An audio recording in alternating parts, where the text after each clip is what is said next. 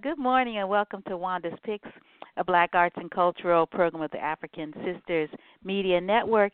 And that was uh, Labi Siffre, uh, Something Inside So Strong. And I thought that'd be a great way to kick off um, a special series of shows um, with healers who will leave us with tools we can use to strengthen ourselves during a time when isolation is encouraged while a soul cries for communion. And we are so excited to have as our first guest um, Michele Elizabeth Lee, who has worked for over 30 years in integrated arts field as a visual artist, curator, administrator, educator, and writer. She has an MFA from the University of Southern California and a BA from Antioch College. She is a native of Oaktown, California, who was raised in a family of traditional healers from the South, uh, Louisiana, and Mississippi. Uh, specifically, and she currently lives and works uh, in her native Oakland, and um, where she teaches art in the public school, and she has two adult children, uh, Milan and Nora. Um, welcome, Michele. How are you? Welcome, Wanda. Thank you for having me on. I'm doing fine. How are you doing? Oh, I'm doing okay. Can you hear me? I'm so happy to. Yeah, I can hear you really well. Um, so happy to be talking to you um, about about your work. Uh, this wonderful instructional. Um, I don't know. It's like working the roots over 400 years of traditional African American healing. Like, okay, well, you did this. You don't have to do anything else, right? Well, like you know, so instructive. oh my goodness. Thank you. It's just it's that piece is done, and now a different level of work begins. You have to Mm. forgive me. I'm a little out of breath because I just got up here to this Yeah, spot, yeah. and uh, Tell tell us about So- where you are now and the hike and the snow and happy spring. Today is day number two. Yesterday was the equinox. Yes. Oh, happy spring, yes. And it's lovely. It's sunny up here. I'm in the mountains at a 3,600 feet elevation with about three feet of snow. And uh, I have to walk about 200 yards up to a hot spot. And I have a chair up there. And Oh, cool. um, so, yeah, so this is, I made it. And now I'm fighting off a dog who wants to play. So, excuse me if I seem a little out of winded. Oh, that's okay. Okay. Really happy that you um, you know, felt that, you know, our conversation was worth the hike. Um, you know, this early in the morning when you could be toasty in your house, you know, all warm and playing with right, stuff. right. Yeah, but well, you know, you know, part of part of staying healthy is being physically active, and Mhm. um, I have been physically, you know, all of my life, playing outside, riding bikes, running, playing tennis, swimming, just you know, and doing sports. I ran track at Skyline, grew up with four Mm. brothers, so I I and I used to do more segregated exercise, like going to the gym, and um, Mhm. having the time to to run. But now I I want to incorporate that into my daily movement, so I don't have to segregate my life out more. So if I, you know, park further away from going to the grocery store, if I take the stairs, or you know, I I get a lawnmower from the tool lending library in Oakland, the old school I- mower, and I lawn my back, mow my backyard. You know, that's a that's a good workout. So if I can incorporate it into my daily movement, then I don't have to think about going to the gym. Mm. You know, Mhm. it's just a matter Yeah. of staying healthy. Yes. so this is this is my morning wake up, and after this phone call, I'm gonna go sn- try to sn- shovel some snow to see if I can get out of here on Sunday.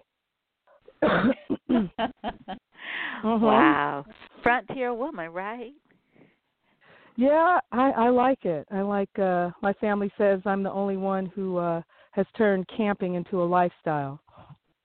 Mm. Nice, nice, nice. Yeah. yeah.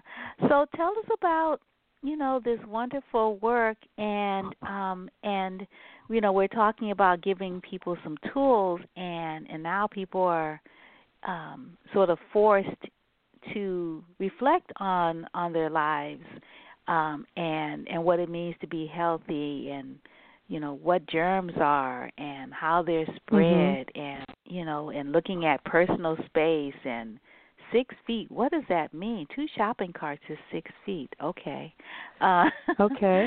um yeah and then and then being told oh well you know you can you know uh what do they call it um stay at home but you can go out and go for a walk. The sunshine is good for Mhm. you. You know get out. And so we see a Mhm. lot of people walking and riding their bikes and yeah, people that, you know, before they would have been at work sitting at a desk. Mhm. Right. Yeah. Right. Yeah, the shelter in place, you know, I so this is a lot to take in.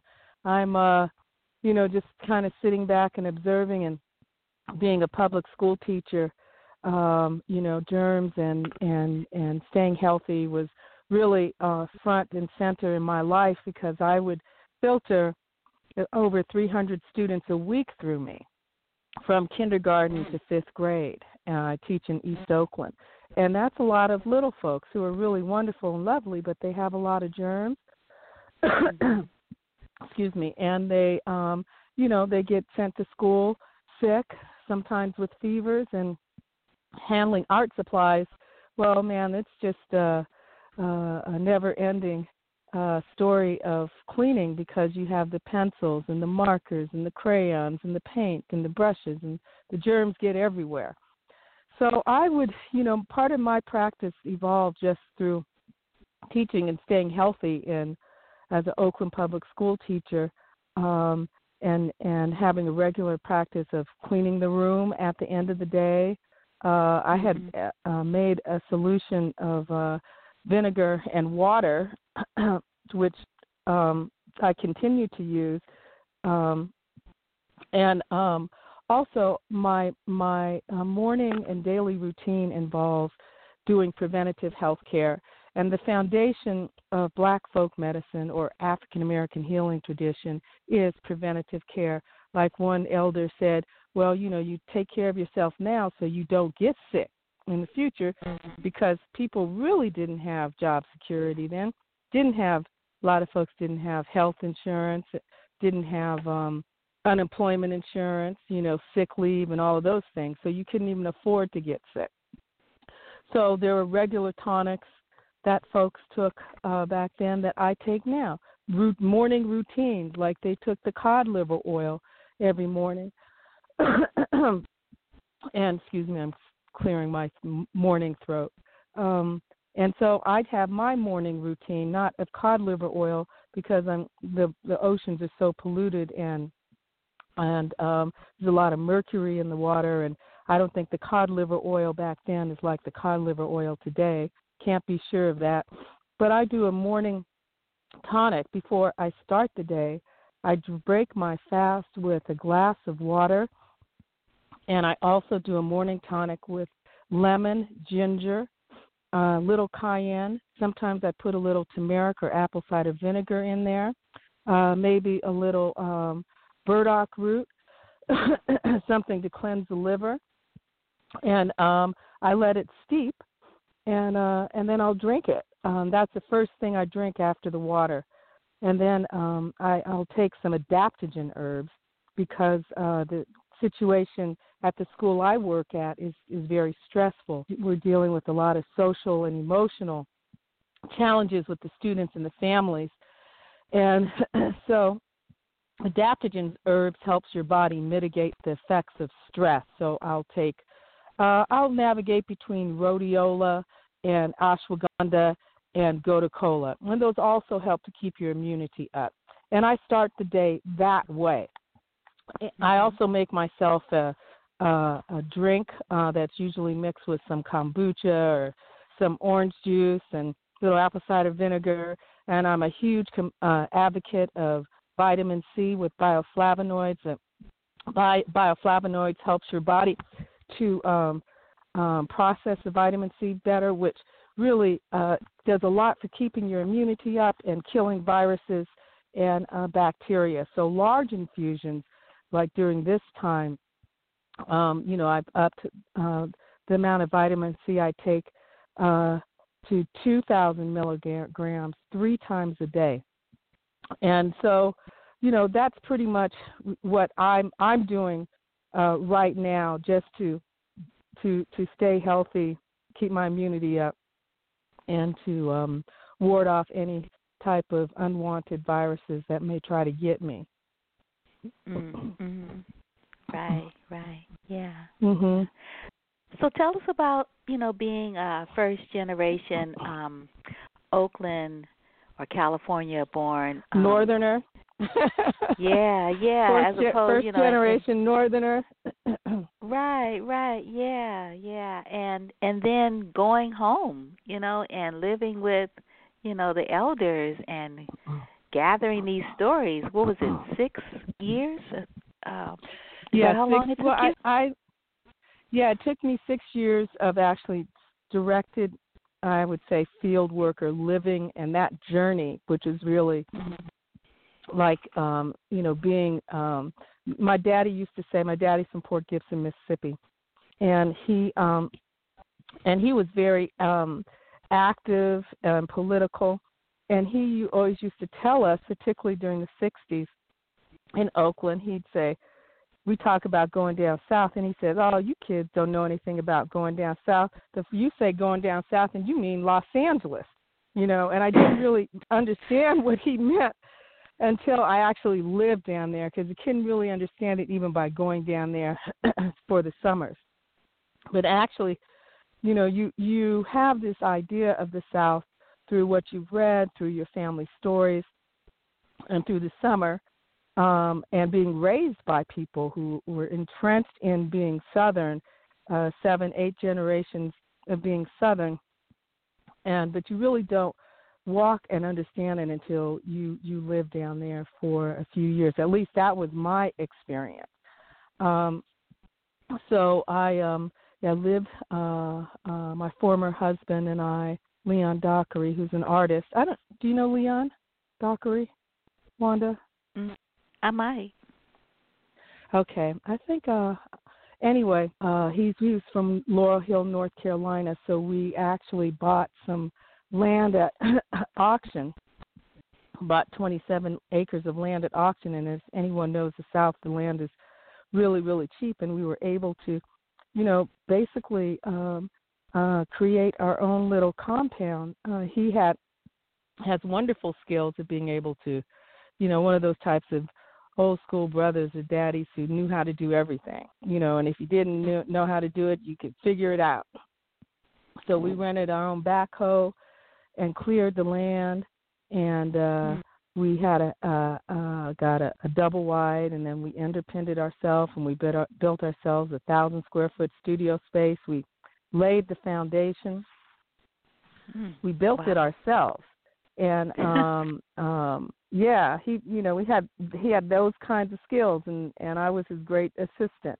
And um we lived down there for six years uh starting uh Wadastick artists and scholars residency and cultural center. We wanted to create a place where artists and scholars could come to have uh, authentic relationship in the south amongst the indigenous communities in the south indigenous also being African Americans, who I now, you know, the evolution of defining who we are from colored and Negro to black to African American. I now say indigenous and African descendant American.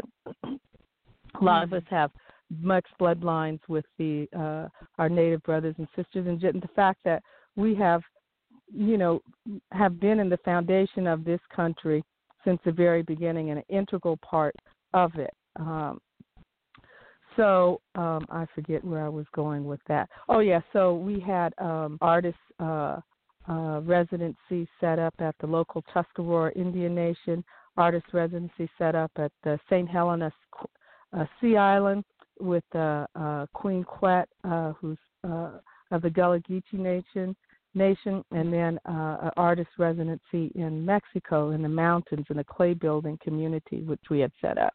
So we we were my I was a, a professional artist for 15 years after graduate school. I was fortunate enough to have that journey.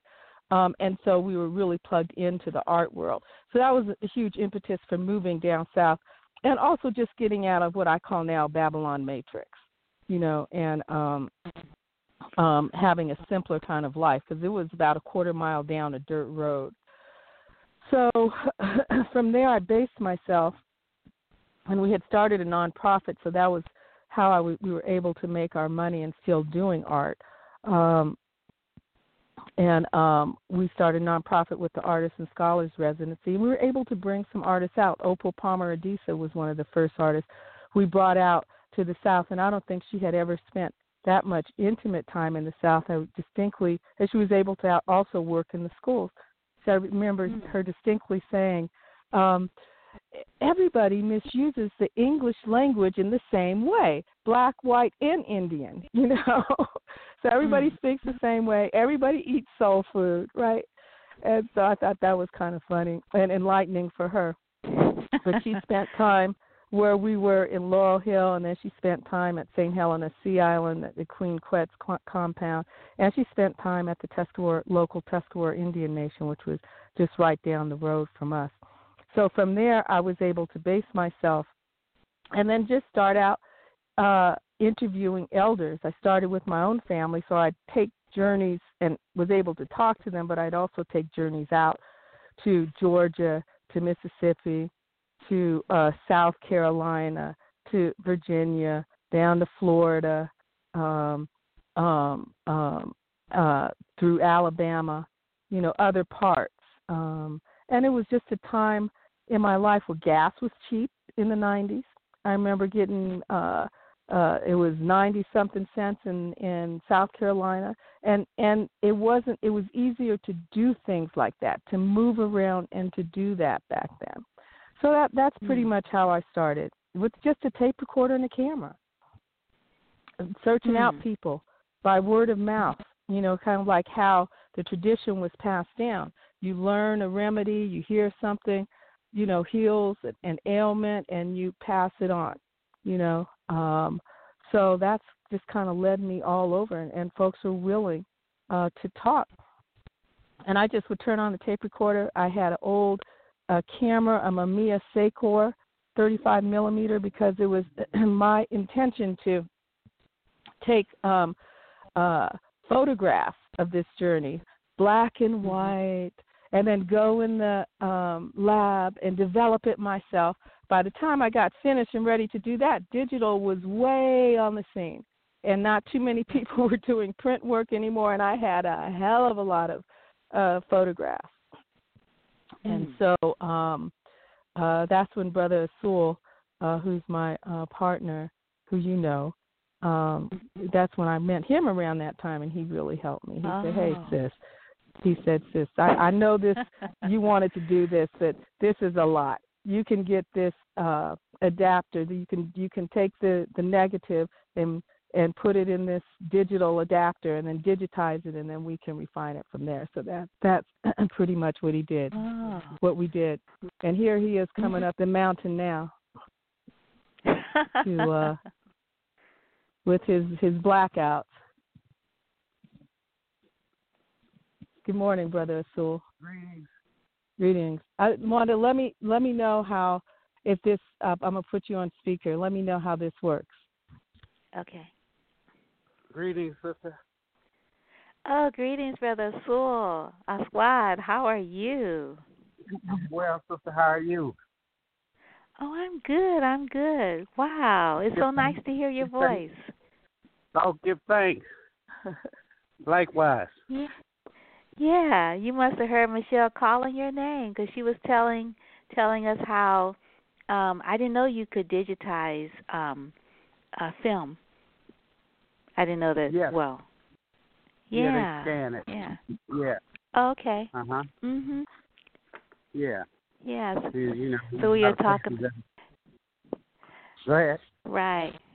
Yeah, yeah, and um I noticed that that you actually um uh you know, you're you're really uh a big part of, you know, of of the um the book insofar as um the look of it and uh yeah, and you all are living on the land and you are away from the madness of the city and all of that bustle and hustle and and it's spring now and you're in the sunshine and there's snow around you. Wow, it just sounds so beautiful. Why don't you talk to us a little bit about that? Well, you know, uh it is beautiful to be out of the city. Um, Mhm. you know, away from the fray. Uh allows one to uh collect self and reacquaint self with self and uh Mhm. recognize what's really truly important. Um and you know that the air is nice and clean and fresh. And yeah. So you know, it's um, it's it's beautiful. I love it. I love Mhm. it. Yeah. Um, and uh, just living off the land and um, A lot of work. uh, it's, it's a, a good amount of work. Um, you know, strength and fortitude, um, and willingness, and also, you know, what a lot of people uh, won't do is uh, be out in the wilderness in the dark um, Mm. by themselves. Mhm. So, um, you know, which is kind of can be a little scary if you're kind of a scary person. Um, but it's real easy. Um, and it's it's it's it's rewarding. You know, I get to cut down, you Mhm. know, trees here and there. Um, always work to do, uh, physical work, um, um, moving branches and all that kind of stuff, and you know, work in the garden and um, just you know, being in solitude. And at night, I get to actually see the stars, Mm. uh, which is very very powerful. So I, I love that, and I like the aspect of it being total black. Um, so yeah, yeah, Mhm. good. Yeah. Was was it an adjustment, um, you know, from like being in the city to being on the land? Uh, not really for me. Um, I'm, I can adapt really easily. Um, and I was looking, actually looking forward to being out of the city and sort of having a little uh, isolation energy. Um, you know, because it's it's, it's nice to uh, slow everything down and not have uh, other energies around you creating, you know, um, a lot of chaotic uh, energy. So, you know, I- it it was easy. You know, I, I didn't even really think about it. It's just something that, that needed to be done. Mm. Yeah. mhm. Yeah. Yeah. Do you all grow your food? We grow some food, you know, greens, uh, some tomatoes and peppers. Um, this year we were going to grow a little bit more, but we're kind of behind because of the snow. Um, I'm glad I didn't start putting the seedlings in because they'd have been snowed under. So, Mhm. um, but yeah, we, you know, and the greens, collard greens are still growing, and the kale is still growing even through the, the snow. Wow. So- Pretty sturdy, huh? Oh, Yeah. To let you know, those are the those are the ones you need to have in your diet. mhm. You know, they go through everything. They can they can withstand. So any any Mhm. food like that, you know, is is good for you. Mm, mhm. Yeah. Plus plus yeah. I make a new, new collard green salad. Mm. You know, we're gonna have to hook you up one day when I get back Mm-hmm. down. Or you Okay. can come up, Wanda. Yeah, come Oh, up. We yeah. have a I place love- for you to stay. Yeah. Okay. Cool, cool. Maybe I could ride up with you when you have to come, you know, to work, uh, Michele, and I could go back with you. Well, that sounds good. Sounds good. Sounds like a good plan. Okay, Yeah. cool, cool. Yeah. Um, well, in our in our closing minutes, I wanted to ask both of you um, if maybe you could talk about, um, you know, you mentioned uh, Asul about about the solitude and and sort of Mhm. you know Mhm. moving out of the kinetic and kind of chaotic energy that and bustle that you know sort of is indicative of of cities you know just everything is connected everything is all hooked up and i was wondering if you could maybe um uh for folks that are not on the land but they're here so how do how do we create kind of solitude in the midst of the chaos um where where do we go how do we you know maybe you can give folks some, some tips because you're both artists as well Right. Um, when I'm in the city, I cut off all the electronics. If I if I Mhm. really need the the, the solitude, um, Mhm. you know, it's good to shut that stuff down for a couple hours at least throughout the day, or when people come in from work to not necessarily immediately get replugged in because we always plugged in, but to sort of at least have that buzz not necessarily around you um, for the whole 24 uh, 7. Mhm. Um, and then, you know, when you can get out, um, you know, to you know take a drive or you know take a walk where there's less traffic um, and cut the phone off and not be so connected to that because I I keep wondering and asking people, well, you know, when they shut the power down, what are you gonna really do? You know, because so many people are so connected to that electronic energy that it's Mm-hmm. almost like they can't get throughout a day without it. You know, and for me, I, you know, it's a rarity. I can be up in here two weeks and not use the phone. Um Oh. and you know, not even yeah, not even be worrying about it. Um, because I can disconnect. So it's about really, you Mm. know, training or, you know, working with oneself to, you know, be able to comfortably uh disconnect and not feel uh, uh absolute need for um being plugged in. Yeah. Mhm. Mhm. Oh, wow. 2 weeks. Yeah. That's a long time. well, you know, it's all relative to one's perspective, you know. Uh True, true. that's a short time, you know. for me. mhm. yeah. Yeah. Yeah. Well, yeah, we're thinking, you know, 400 years, thinking 500 years later. Yeah. Yeah, Yes. it's relative. Yes, it is. Yeah. And, and what I Mhm. wanted to say, Wanda, also, just in terms of keeping this time in perspective, is, um, I've talked to a lot of my colleagues at, as I call it, the schoolhouse, and my principal, and you have a lot, of, a lot of people who are very uh, afraid and have a lot of anxiety. I always take it. It. I think the best advice is just to ride this out. There's really nothing we can do except to prepare ourselves and to keep our immunity up the best we can. And I always like to think about, okay, well, our ancestors came through slavery. They were snatched from Africa, and they probably felt the same type of fear and terror, probably more so. Kept in cells, jailhouses along the coast of Africa, made the journey on the ships over here, and then put in then put in, in into bondage and with no end in sight. So we are the progeny of of those people, the strength of those people. We survive. so we can survive this. When I look at that and think about, wow, would I have been able to, you know, uh, escape my situation in slavery and enslavement, and and and and and follow the northern star and go through the swamps at night, terrified of the of the of the snakes and other creatures and the dogs and the men on horses and the shotgun. You know, that's that's some real fear. Now we need to just ride this out and see where this is going, see where this is going to take us. So we've come through a lot. We've come through, like I said, slavery. We've come through colonization, land thievery. Um, we come and we still live in a certain sense of anxiety because the legacy of slavery and its tentacles still exist today in the policies and institutional racism, you know, and hearts and minds of people who have not been able to make the leap to look at all humans as equal beings.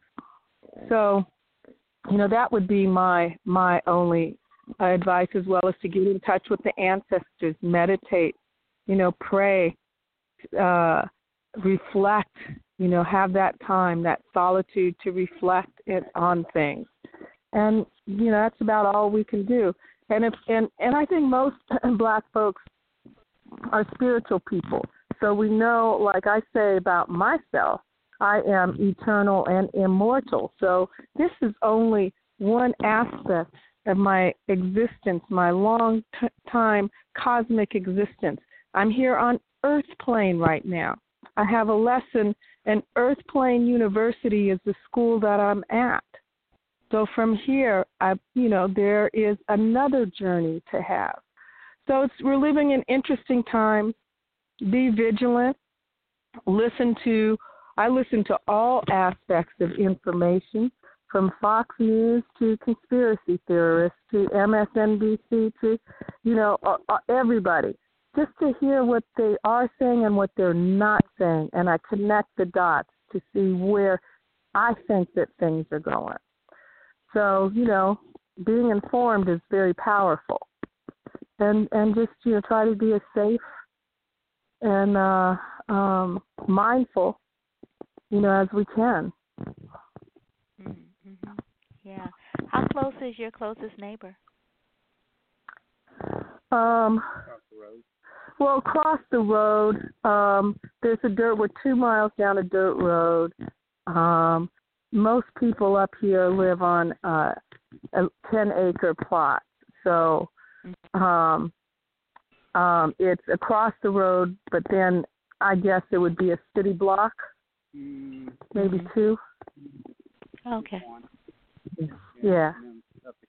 Yeah, so up the hill is about two city blocks, maybe three.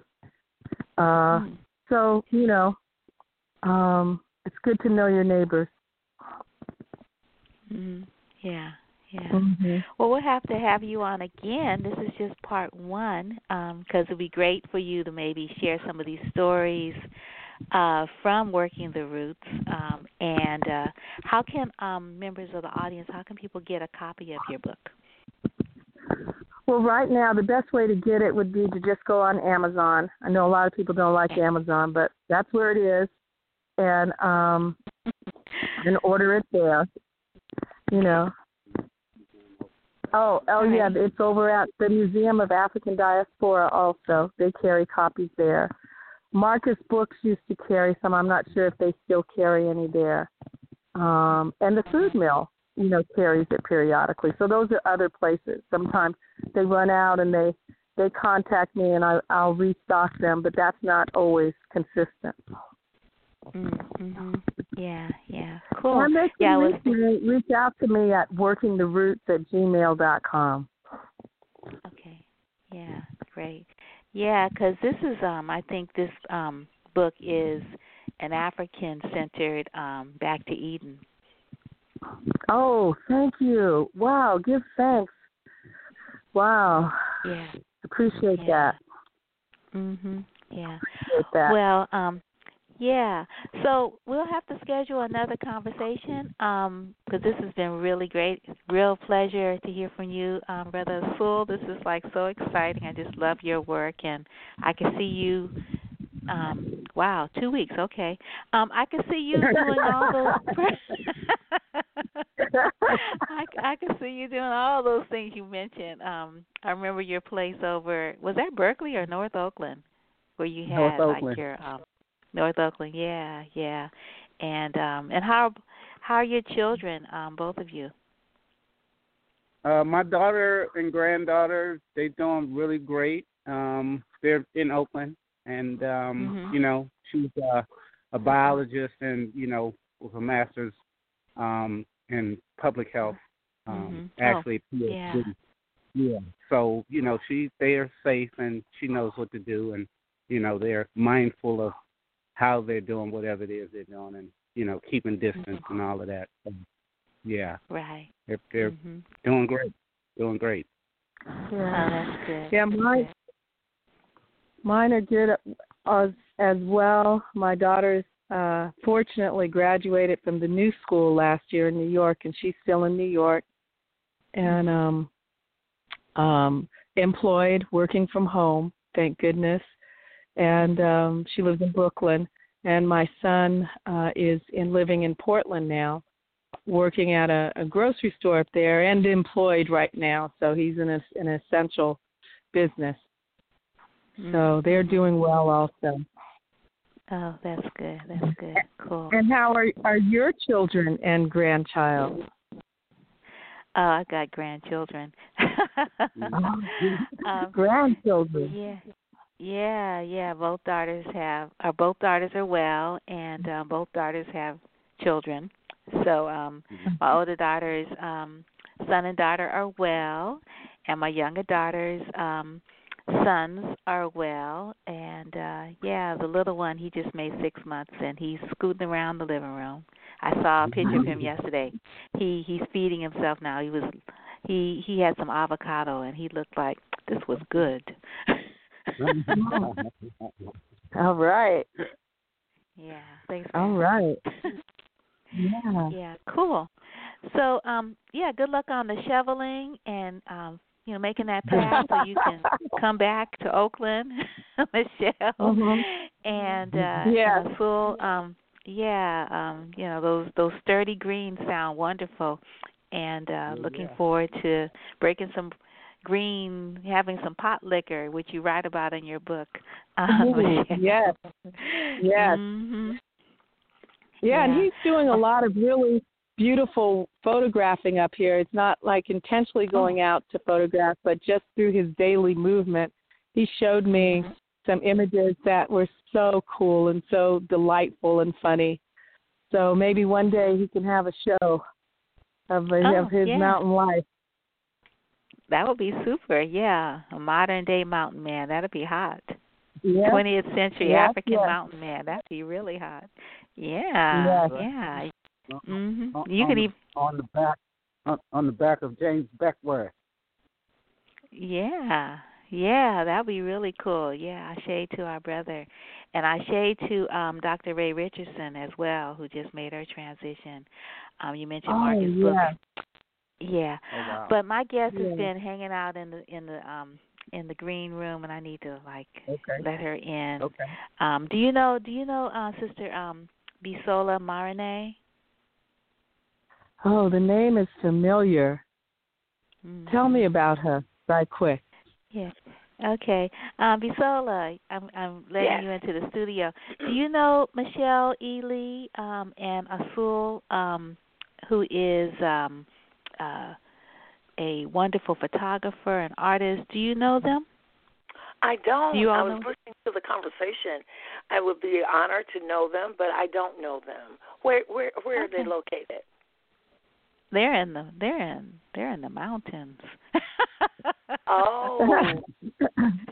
Oh, okay. No. I'm greetings, they sister. Greetings. Oh, good. uh, thank you. Greetings to you as well. Yes. Yeah, um, yeah. I was listening to the conversation, and it sounds like uh, there's a interesting content, daily content in your life, and that's wonderful. And I think that's what we Mhm. really need right now. Yes, Ashe, you are correct. Right. We need to stay focused on the present, and uh, uh, and it, an important and um, interesting, compelling uh, activity in our lives is what helps us to do that. Mhm. Yes, absolutely, absolutely. hmm Well, I look forward to meeting you one day, hopefully. Yeah, so do I. I, I look forward to it. it all, it's expansive to meet new people who bring uh, new ideas and joy, and uh, Mhm. that's always a gift. Yes, right on. Yes, thanks. Yes. All right. See y'all later. All right, you all Okay. oh, you all take good care. Okay, Wanda, thank you so much. You take care also. Oh, you're quite welcome. You too. Peace and All right. Peace and love. Okay, Peace take care love. now. Bye bye. Okay, peace. hmm Ah, so Sister Bisola Marignay. Yes. You you are uh, a educator, performing artist, writer, and therapeutic facilitator. Um, you conduct uh, three differently focused self healing groups and community institutions with a practice of mindfulness and singing. In addition to facilitating self healing workshops, uh, Dr. Marignay performs with Odinwa Performance Ensemble and Seasoned Dance Ensemble. She teaches and provides academic support and coaching for students at the California Institute of Integral Studies for private clients and the community. Uh, Dr. Marignay brings aspects of her self healing practice into her academic teaching and coaching to support learners in being present, resolved, and confident.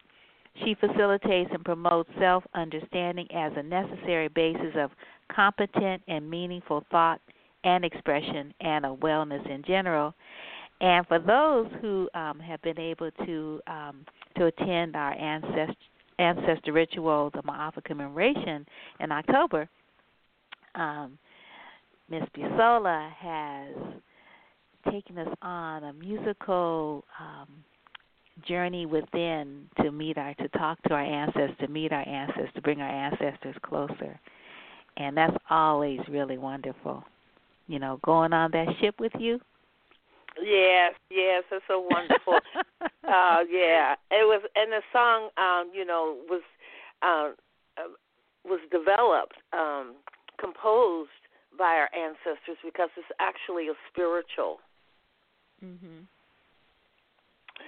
So I, I love singing it, and uh, it really allows us to imagine uh, the, what they experienced and understand their uh, uh, endurance and their, um, you know, all of the things that happened to them, and and the the how um, miraculous it was that they were able to survive, and and and the strength that was necessary for that survival. And that's what we can call on in this time, you know. Um, and I think it was um, had a lot to do with staying present. I know if they had thought about the long road ahead, oh, I'm going to be here and and have to suffer this misery for the next 40 years or whatever. But I think that their art of singing and dancing and reveling in the moment is what allowed them to survive and uh focused only on the hardship and the the that was ahead i'm sure that that would have had something to do with their their and it probably did have something to do with individuals um departure. Yeah because you know many people couldn't stand it and took their own lives but i think that uh for the majority to uh, survive, it was this this this process that has become part of our culture, uh, the present moment awareness. And you know, some people criticize that that present moment awareness that we practice, um, rather than being. Uh, and it's not that we're not thinking about the future because we do, as we've just heard, people think about the future by sending their children to school. We we are very school oriented, so it was like having um, a multiple layers, being able to have foresight into what is necessary for the future if the future occurs. But being right here, right now, is an understanding of this is what we have. Really, all we have right now is right now, and to work with that. But also saying, well, just in case we do this too. So I just think uh, uh, I like to do the work uh, for the uh, Ma'afa that you hold every year. I like. I think we need to have Ma'afa um, consciousness throughout our whole year because it does Mm-hmm. help. You know, it helps to hold your focus and to uh, help you understand what is important. And what is important is uh, is the consciousness of present time. I mean, the, the way we are now in this pandemic, we don't know if we're going to make it out of this. But we can't worry about that. We know that we're here now and we're doing well and we're blessed to be doing well. So we can't worry about whether it's going to uh, take us out, uh, whether we're going to, uh, what's going to happen in terms of the economy, in terms of jobs. We can't worry about any of that stuff. We could just be blessed and uh, you know awareness of our blessedness of being here right now and being able to um, discuss together as we're doing now uh, the the life as it is because this is all we have. And so the present moment awareness is the preciousness because each moment is that's where we are. And then the practice of remembering is also helpful too because it helps us to realize the unforgettable horrors that our uh, ancestors faced, but they came through, and we are uh, a product of their survival. So I think that um, that's what I've been doing. I've been uh, saying, you know, we don't know how this is going to go, but um, I'm here right now, and I'm practicing my music, I'm writing and talking with you, and just celebrating being alive and being, uh, fortunately, being healthy right now. Mhm. Right. Yeah. I was just thinking when you were talking about remembering, I was thinking about, you know, this is an opportunity to really practice Sankofa, right? Um, Yes, you know, is. Yeah, sort of, you know, sort of thinking about, you know, this this certainly is a ma'afa um in a in a lot of ways um because there are certain certain people among us that are you know really need us to think about them and to um wrap our arms around them otherwise they're going to get lost in this Yeah.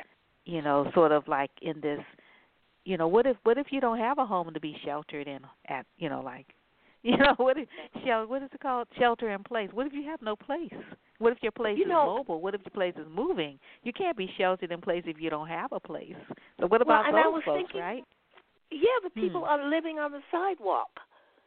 I mean, Yes. how do they shelter? Is it Mhm. possible to, uh, you know, protect yourself if if the if the uh, uh, the infectant is mobile? Uh, Is Mhm. it are you protected when you're just living behind canvas on the sidewalk?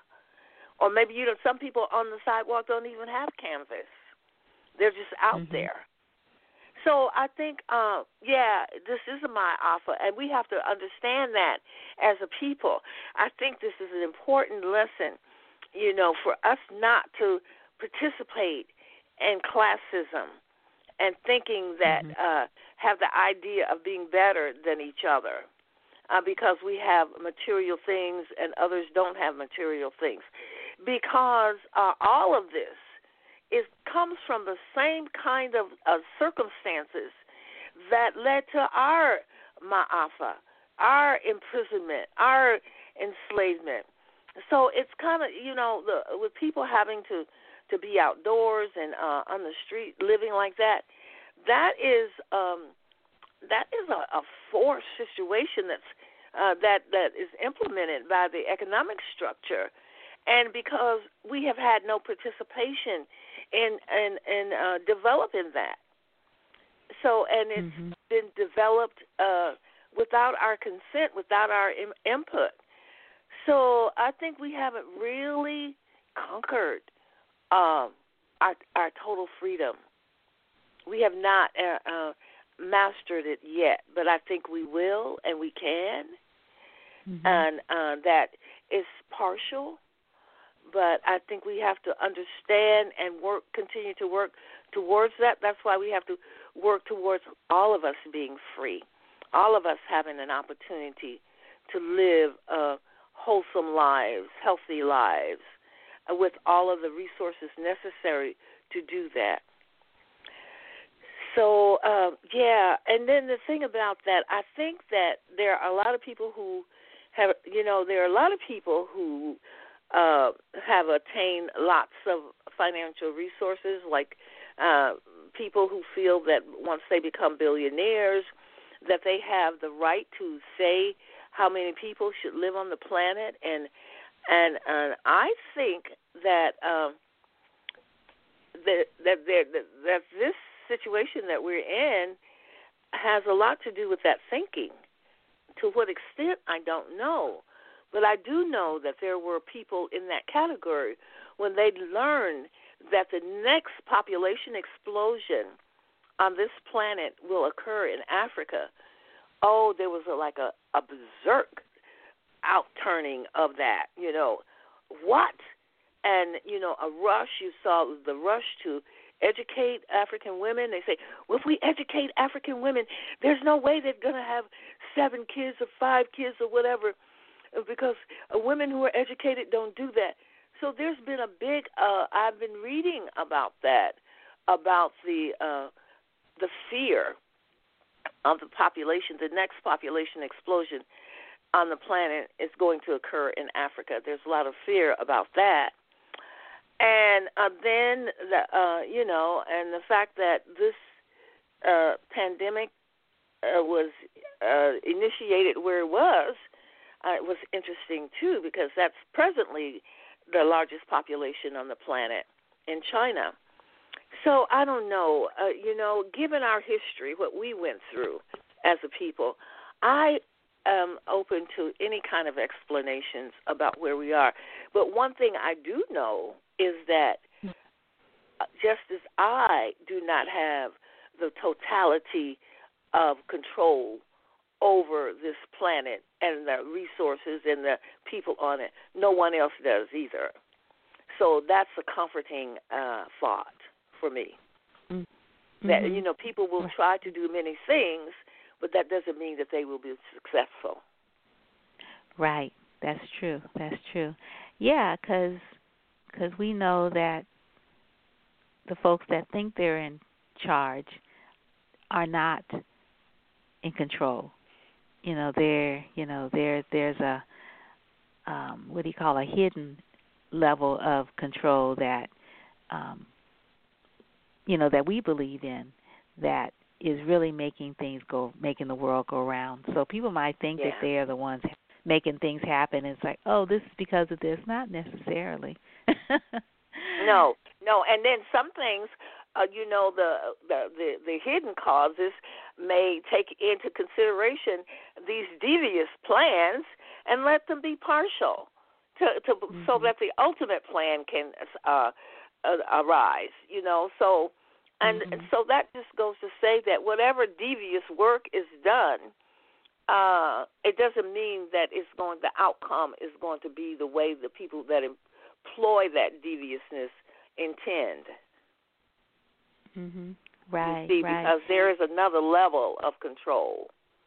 I mean, you just Mhm. even if you, I mean, even if you, um, you and when we we talk about it, we're talking about um, a higher level of consciousness being in control, but just the the the the, uh, the fact of the different fluctuations of nature that uh, you know no one can control, although they try. Mhm. but it's it's uh you know uh, it's not in anyone's hand. And so i'm very happy about that. So i think for where we are now in this pandemic that we need to keep present moment awareness um enjoy this shutdown to be in attention with self in attention with our loved ones uh, in uh, activities with them, um, and enjoying the life, being really aware of it and using it actively uh, to bring joy, and uh, not fearing uh, about where it's going to go or what's going to happen, because ultimately we're not in control of that either. So that Mm. is mindfulness that is uh, we can use as a very sacred tool in this time, along with the practice of remembering uh, to balance ourselves, um, uh, to protect our mental uh, processes, you know, to um, to to be in uh, to be in conversation, to be in uh, touch with ourselves, um, and to be um, and, and to be uh, unfractured in our concentration. And we have the time to do that, and that we should see as a blessing, and not worry about what's going to happen because uh, work has stopped and we don't know when it's going to begin again and all of that, but just to be right here, right now. So I'm in. I am trying to practice that and finding some success in doing Mhm. so. Um, I find that there's always, even when you have uh, an opportunity to just be at home, there's always much to do uh, if you really, you right. know, want to. Mhm. And uh, maybe you don't want to do a lot, and that's okay too. But just to be at peace is the most important thing. Mm-hmm. Yeah, I heard people um talking about um planting a garden, you know, even if you don't have a yard, you know, but if you have a porch or a windowsill and how you can Mhm. order seeds online and you should grow something, grow some food. Uh, I was listening to uh to the radio uh last night listening to some music and I'm like, "Oh, that's nice." You know, um and and then I didn't even realize cuz no one said anything on any of the stations I was listening to that yesterday was the uh uh the equinox and it's spring now and I'm like, "Oh, it's spring. Wow. That's so Yeah. wonderful." well, it's uh, uh, uh, uh, uh, in terms of the the date. The date has arrived, but you, we've had an early spring. I think it's been spring for a while. You know, I think uh, when we the rain stopped, I Mhm. said, "Oh, you know, the rain. We didn't get any rain uh, in the last month. In the previous month, Mhm. we got some here uh, in this month, but with February, it didn't rain at all, and that's part of the rain. That month is supposed to be part of the rainy season, and then when the the plants started coming up, the greenery started because I do have a yard, and uh, when the weeds started coming up, and it was time to cut the grass, I said, "Wow, it's so early," but um you know, I've been enjoying my flower garden, and now I do want to plant some food. Uh, I want to plant some greens, kale and collard greens, and and green beans, and things that you can really eat. Because I was thinking that you can be um, very uh, resourceful in eating from a garden. It can really Mhm. help out because you know I can. Uh, I eat a lot of kale and I was thinking, well, if I had a garden and I had uh kale greens in, I would Mhm. save uh, all of the the bunches that I buy, you know, each week. I would save the the funds from that. So I'm looking forward to doing that. And then you can Mhm. do it so that you have organic food because you can get uh, organic um soil and Mhm. you and so that you can grow things like cucumbers and the watery plants and make sure that they're um they don't have any toxins. They're not grown with toxic soil or um fertilizer. So i think it is a really and and it's so wonderful. I even just doing my uh flowers my plants i feel uh, um renewed when i go out and work with those and you know and uh decorate with them and I feel uh nourished. Mhm. And so I think that you know being you know you we're supposed to touch the ground too. We're we're supposed to have some barefoot contact with the earth because um and we rarely do. We wear shoes all the time. So um I think that's it's important to go to the beach because people do that can feel okay about doing that at the beach. And um but I think we need to have a more contact um with the ground, with the earth actually. With the earth and with trees too. I perf- did a performance um like uh in February for the um uh, for for the city of Berkeley. They had um an event for the the um, um, the um, you know the, the the climate change, and uh, that was when uh, Australia was on fire. And so uh, I was thinking about trees and my experience with trees, and I I wrote this song about trees.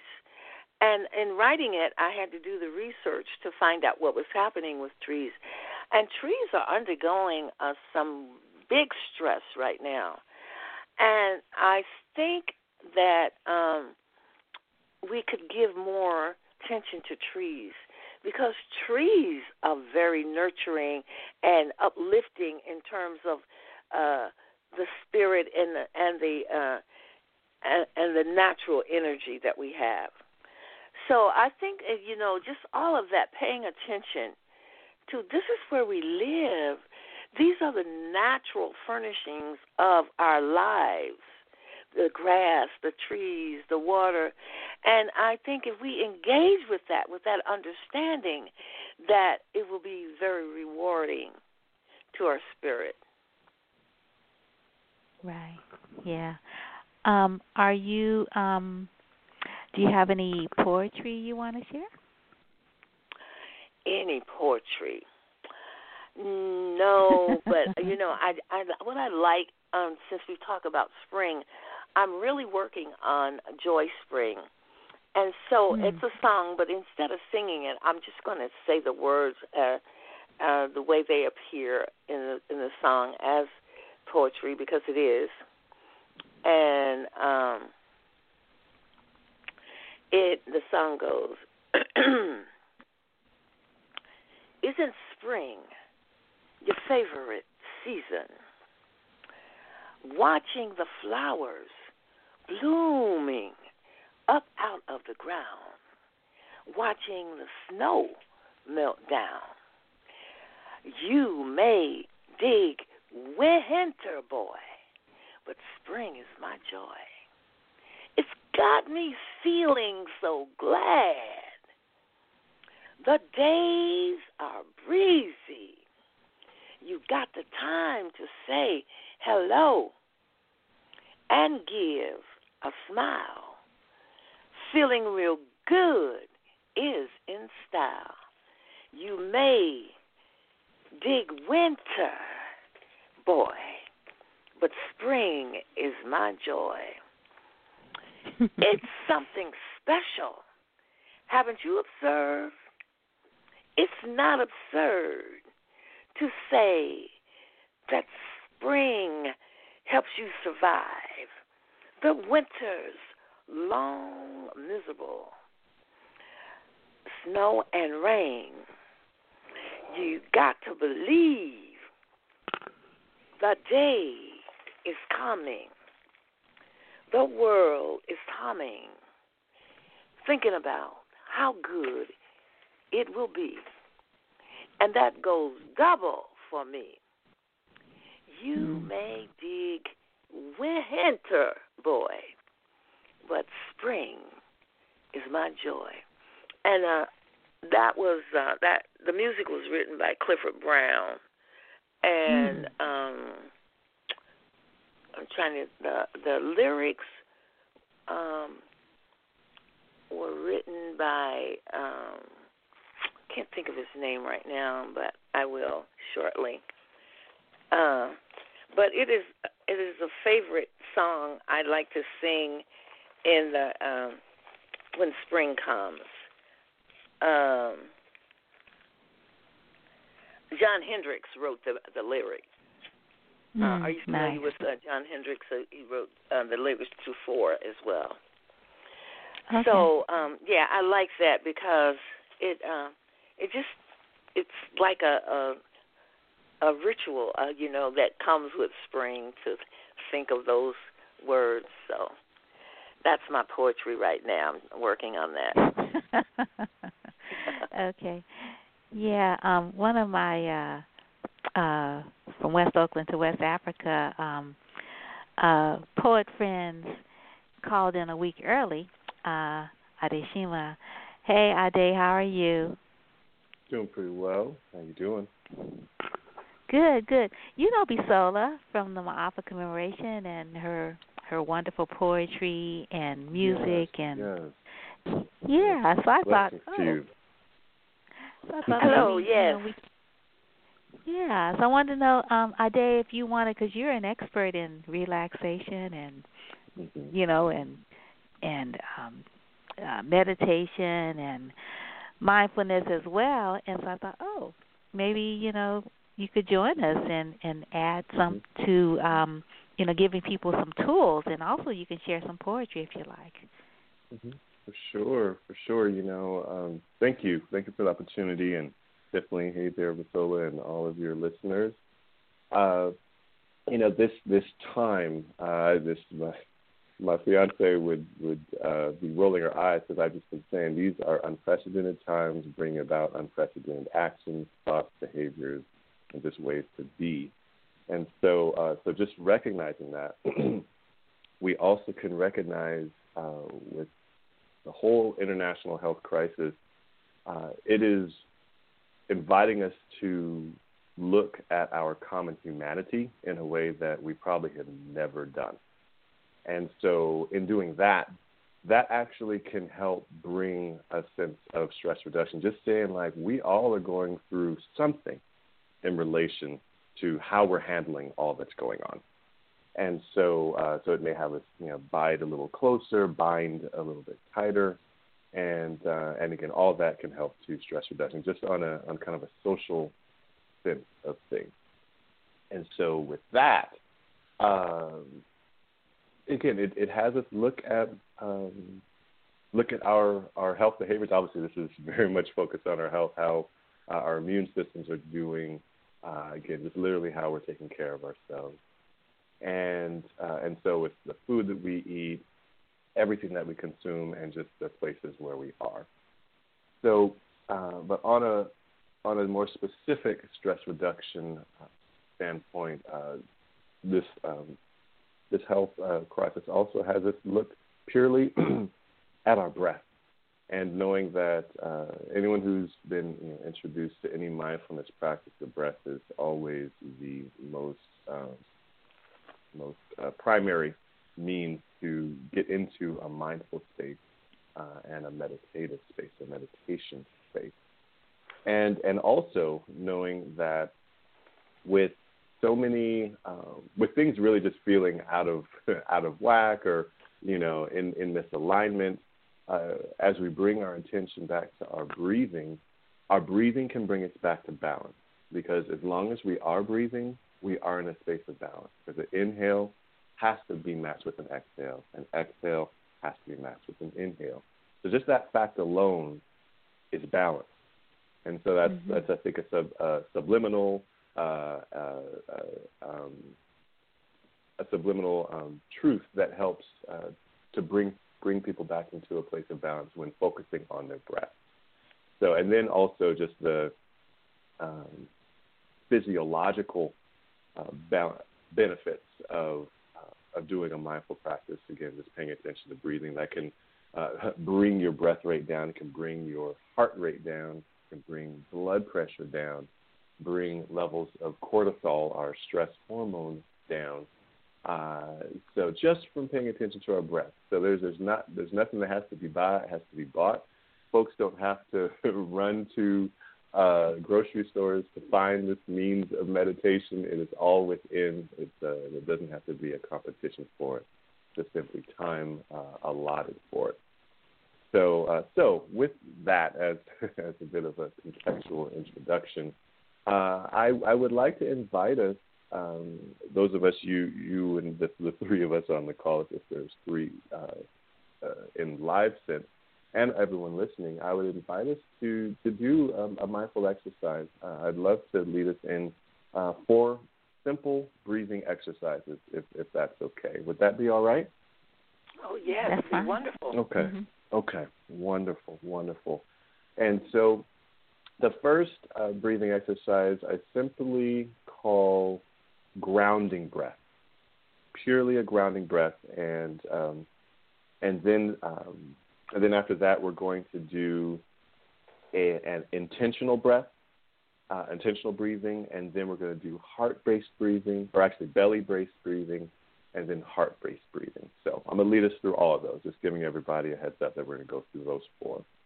And so, so I invite us for wherever uh, wherever we all are, everyone who's, who's hearing my voice, I invite us to just allow our hands to rest on our knees or our thighs, and checking in with how you're doing in this very moment, in exploring if you're feeling in a restorative space or a receptive space or receiving space. And so, if you're feeling restorative, uh, or desiring uh, restorative energy, then your palms can be down, kind of just keeping your energy within yourself. And that's absolutely fine if that's how you're feeling. But also, the invitation is if you are feeling receptive or in a receiving space, then your palms can be up.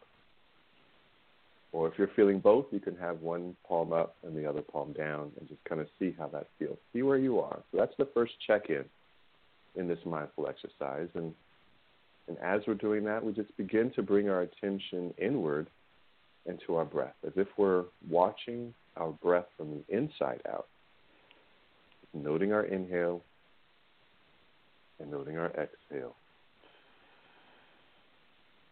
Noting the inhale and note the Just continuing your attention on your breath. Recognizing that our our breath can be our closest confidant, can be our closest companion, as it has been with us our very day one on this earth. Knowing that our breath has gone through every experience, whether calamity, whether joy, excitement, whatever the experience is, our breath has been right there with us.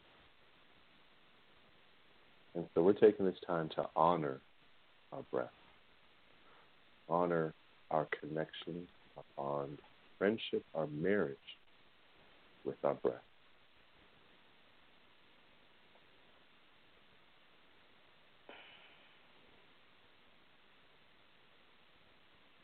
And at the same time,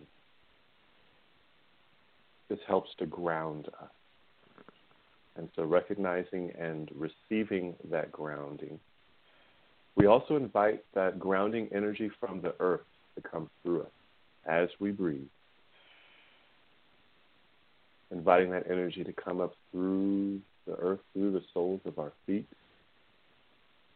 through our toes, up through our ankles and our shins and our calf muscles and arriving up at our knees. And feeling that energy moving from our knees back through our thighs, our thigh bones, our thigh muscles. And feeling that energy flowing to our tailbone, our pelvis, and our hips. Allowing all the energy to ground in our seat for us to feel supported in the chair and to feel the energy, the grounding earth energy moving through it. And so we get to feel the energy rising up through our spine, through each of our vertebrae. And as the energy continues to rise up, it also extends around us, moving through our ribs, embracing all of our internal organs with the grounding energy. Continuing that balance of the breath. As the energy continues to rise, it moves now out to the base of our neck, arriving at our shoulders. And once that energy is there, it starts to cascade down our arms through our biceps, our triceps, our, our elbows, our forearms, our wrists, our palms, and our fingertips. Feeling that energy moving, coursing, clearing even through our fingertips.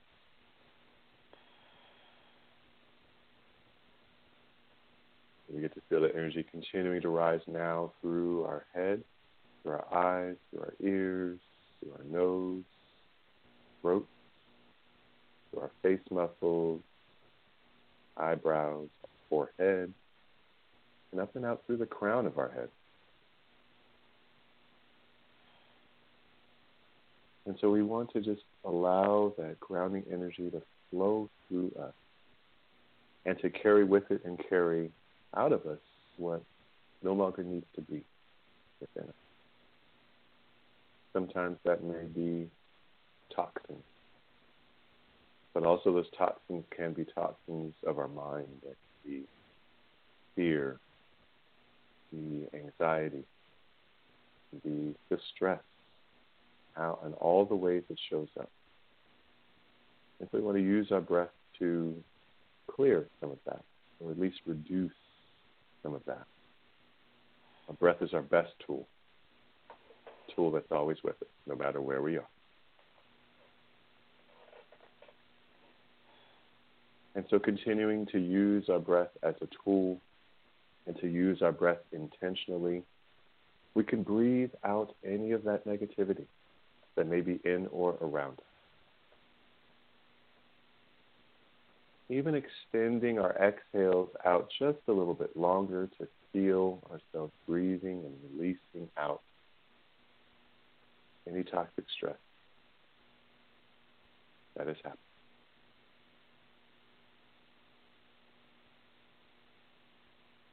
Just noting in your body any shifts or changes that come with extending that exhale out, breathing out that negativity or toxic stress. You may notice things of your shoulders just softening down and away from your earlobes a little bit more. You may begin to notice yourself sinking and settling into your seat or chair just a little bit more comfortably. You may even just notice the gravity uh, under your feet, just securing the connection to the earth.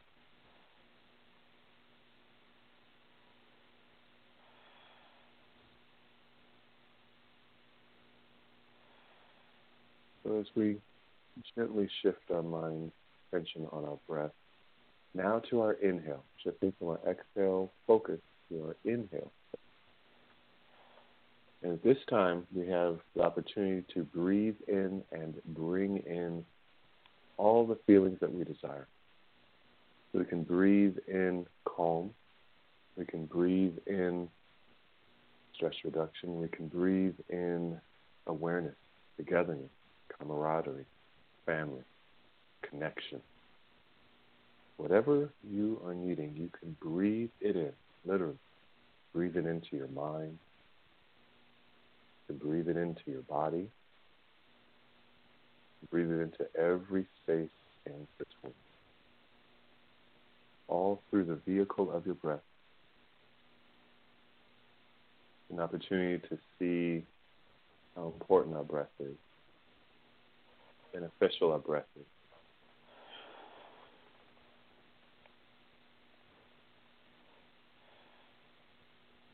With our intentional breathing, intentionally breathe in and intentionally breathe out what we want and do. Reminding us we are in control how we use our breath.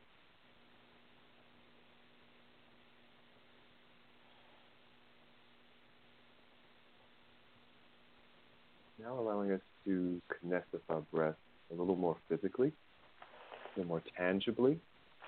I invite invite us all to bring our palms just to stack on top of our belly, our belly button, our abdomen, our stomach. And as we do that, begin to just notice how our belly moves as we breathe in and out, out and in. Noting how, as we breathe, our body moves. Our body accommodates our breath. And so, what we've shifted to now is, is a belly based breathing. And what's important here is that we're also noticing how our diaphragm, which is a muscle that separates our abdominal organs and our pelvic organs, it moves up and down as we breathe, as our lungs expand and contract.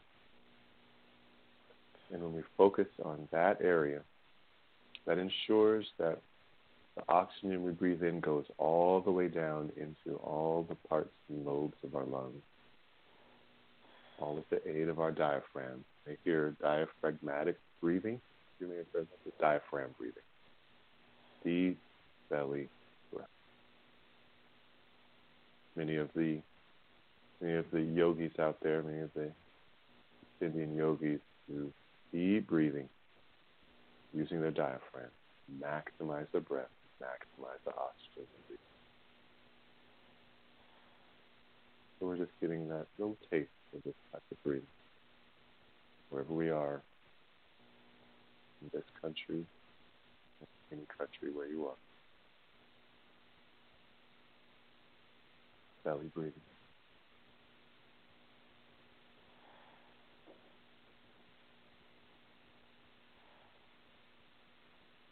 Gently, gently shifting from our belly breathing. We're just going to slide our hands up on top and over our heart center, our sternum, right in the middle of our chest. And now we're shifting to a more heart based breathing. Now we get to feel our chest rise and fall. We get to breathe from our heart. Breathe from our heart space. So the invitation here is to simply be reminded all that we hold within our heart.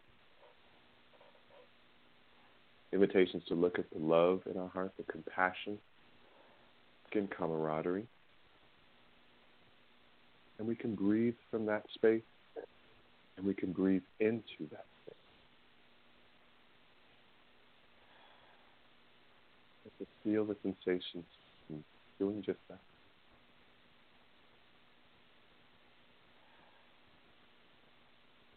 And the gift not only is for us to feel the sensation of breathing into those aspects of our heart, but also those around us get to feel the benefit of us breathing from it. Breathing literally from a heart As we know, breath is essential to our life. And if we are breathing from that heart space, then we are being from our heart space. Always the invitation. To expand our awareness of our heart space, expand our beingness from our heart space. Feeling so it goes. I hope is that each of us is getting a little taste of that feeling.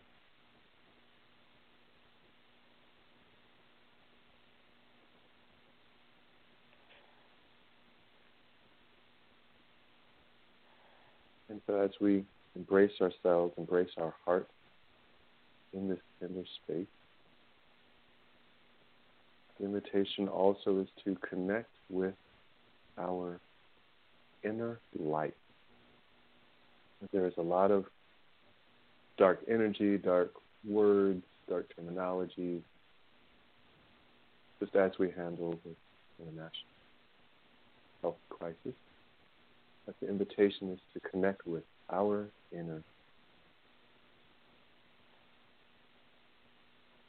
and knowing that as we are embracing our heart space, we may begin to feel some warmth there.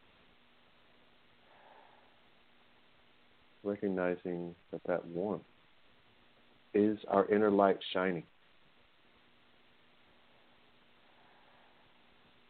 And so just allowing ourselves to just, just focus on that, our inner light.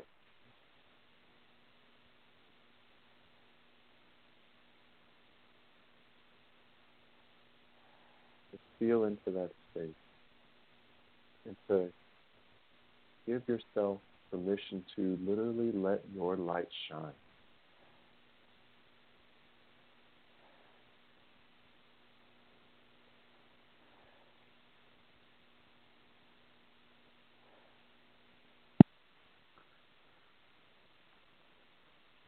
And knowing that the light in me forever reflects the light in you.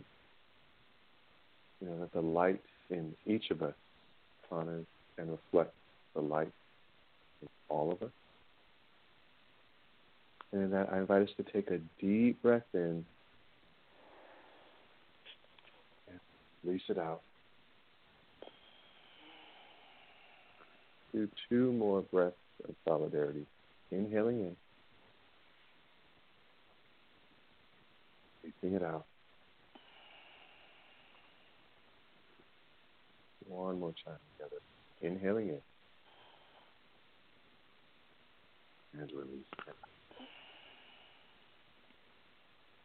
For that, I say, Ashe. ah, thank you, Ade. This was so wonderful. You're you're so good at this. Thank you. Mm, wonderful. Thank you so much. Yeah. Yeah, perfect timing too. Um my next guest is in the studio. Um Wonderful. yeah, um Major Joe Womack who's going to be talking about Africa Town, Alabama. Yeah, yeah. Um do you want to give um give your website uh Ade um Mhm. and what's your Mhm. last name? Your new last name. I I Uh, don't have it in yes, my mind. uh, no worries. Uh, my uh, my ancestral name is Adeshima, and uh, but last name is Penn. P E N N. Uh, oh, you're Penn. still using Mhm. pen. Oh, okay. Mhm. Mhm. Yeah. Oh, Yeah. okay. So using right. using that Yeah. last name indeed. Indeed, and uh, and website as as you said, um, I have one.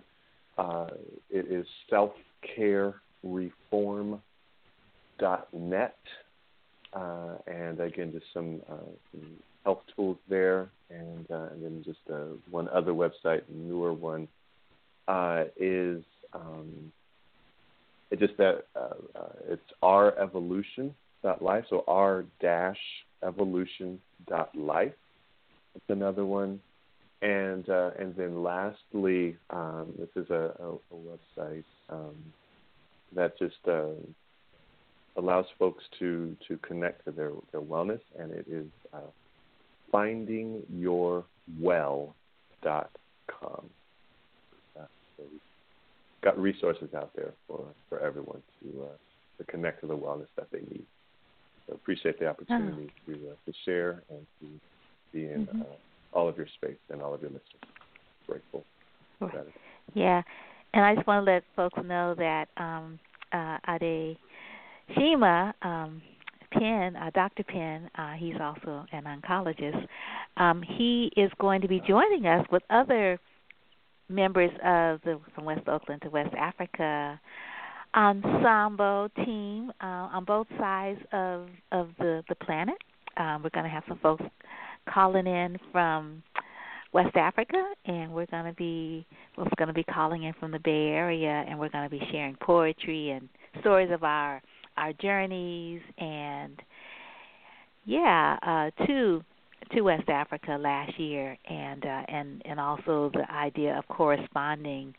Um, you know, sending poetry across the waters, the Atlantic Ocean, um, back and forth over a year. It was really fun, and we have a book now.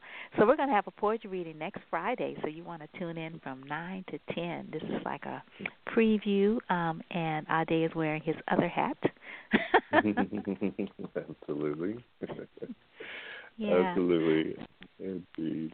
Well, Thank you. And, Yeah. and just a quick correction. Um, uh, not an oncologist. Uh, am medical No? doctor. Okay. General uh, general medicine. Just was trained in, in general medicine. So just like like. Okay. Mhm, Okay. No. Yeah, I thought you worked with people that were um were suffering from life threatening illnesses, teaching them how to get in touch with themselves so that they could do um self healing. And so Mhm. anyway, that's where I got the the idea Yeah, from. No, but indeed. I definitely do that. Just uh, just not oncologist. That's all. hmm okay. Yeah, Yeah. no problem. Mhm. yeah, cool, cool. Um, so Bisola, thank you again so much, and um, would love to have you both on again um, Mhm. because um, I think we're in this for the long haul, and it'd be great Mhm. to revisit, um, you know, um, you know, some of the tools that you all shared this morning, as well as, you know, maybe offering some others, you know, as, um, you know, this this uh, shelter in place shifts Mhm. into whatever it might shift into, or stays as it is. We we don't know presently. Mhm. Very true. Thank you for having me, Wanda. Oh, you're quite welcome. Yeah. Yeah. Well, you all have a good rest of the day, uh, rest of the morning. Happy spring, and look forward to talking to you next week, Ade. Hear some poetry. Definitely. Definitely looking forward to it. Definitely stay healthy and stay hopeful. hmm Stay connected. Cool. Take cool. care. Bye. Peace and blessings, both Bye-bye. of you.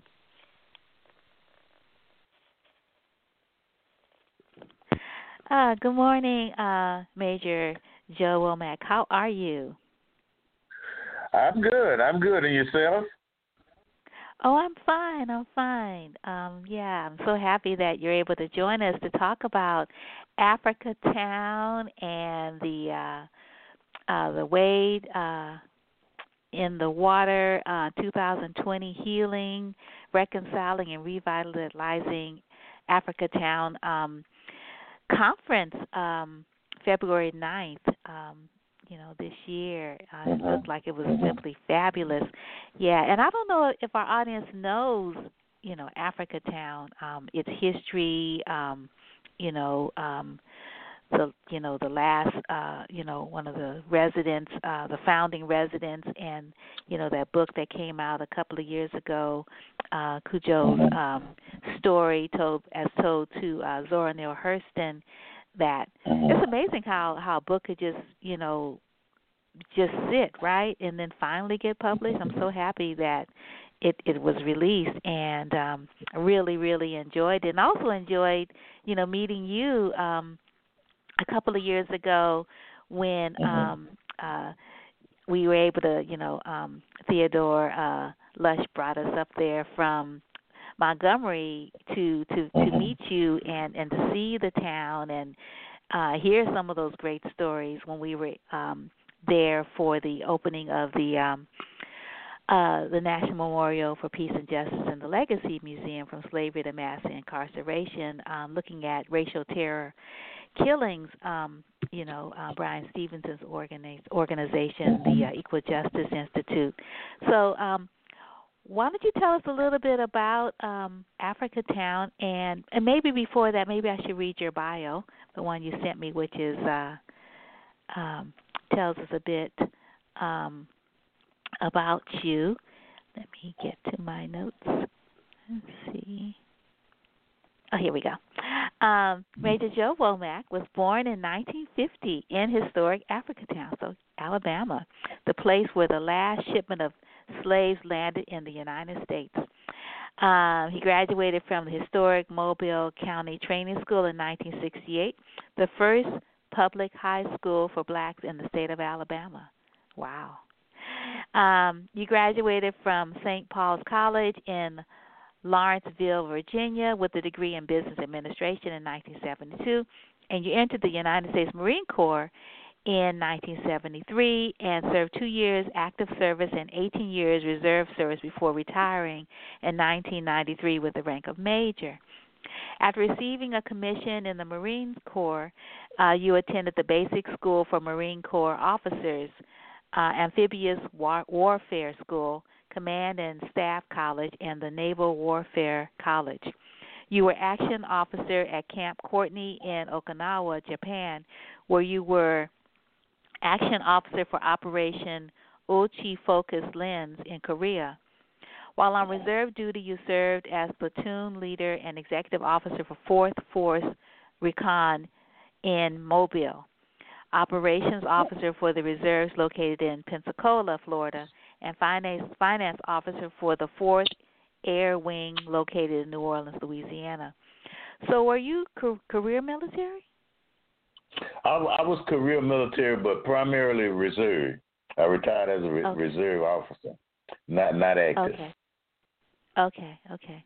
Um, so when you returned to Mobile, Alabama in 1975, you worked in finance for Shell DuPont for 16 years.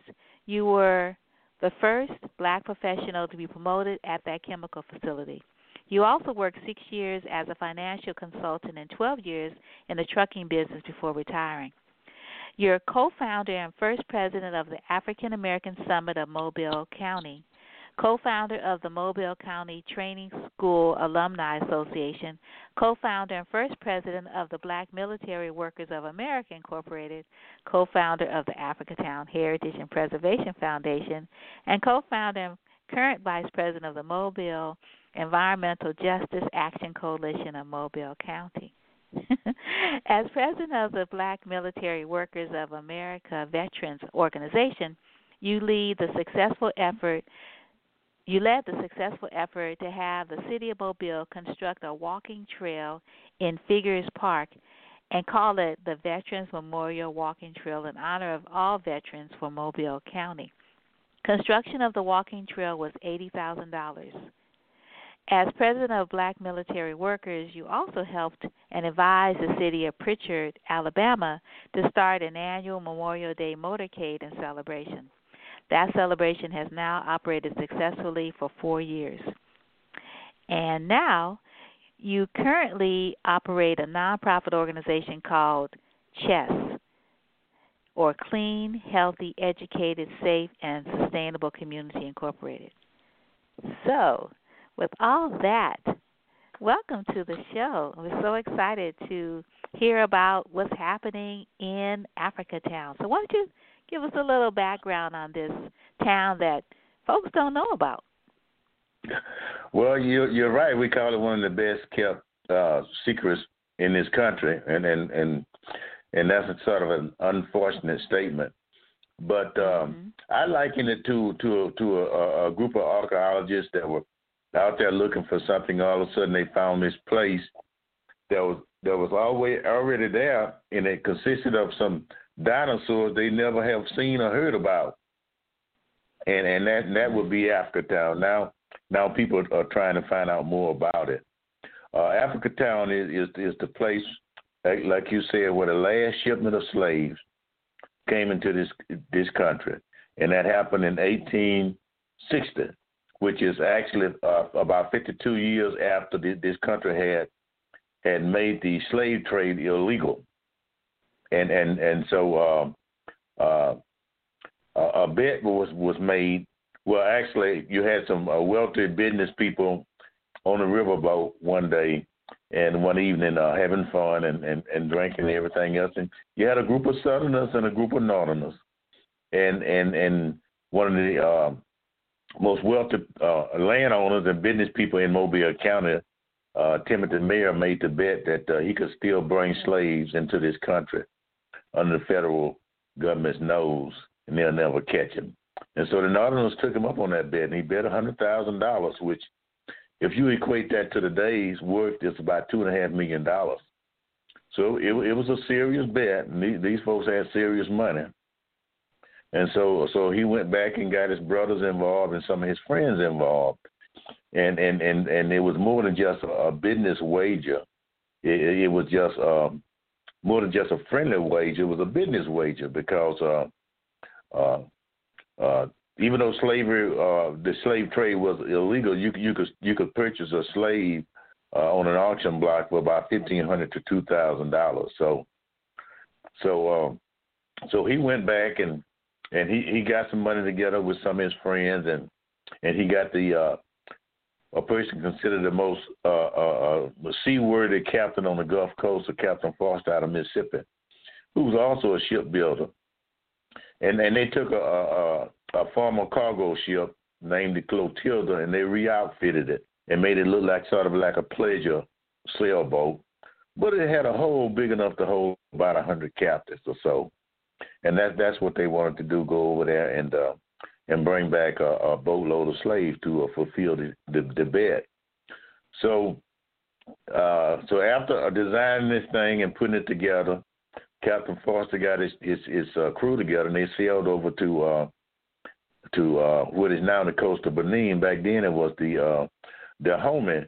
It was called the Dahomey because uh, that was the name of the strongest tribe in that area. The tribes was constantly fighting, and one tribe would beat another one, and and then put them in the prison, and then and sell them, and they would sell them for about a hundred dollars a piece. And so they went over there to the uh, to uh, Dahomey, which is now on the coast of Benin, and they actually purchased 125. But uh, the the chief they were dealing with was somewhat of a crook, and the next day when they were loading them up, um, the chief was coming to get them back, so they had to cut and run. So they left 15 there on the shore.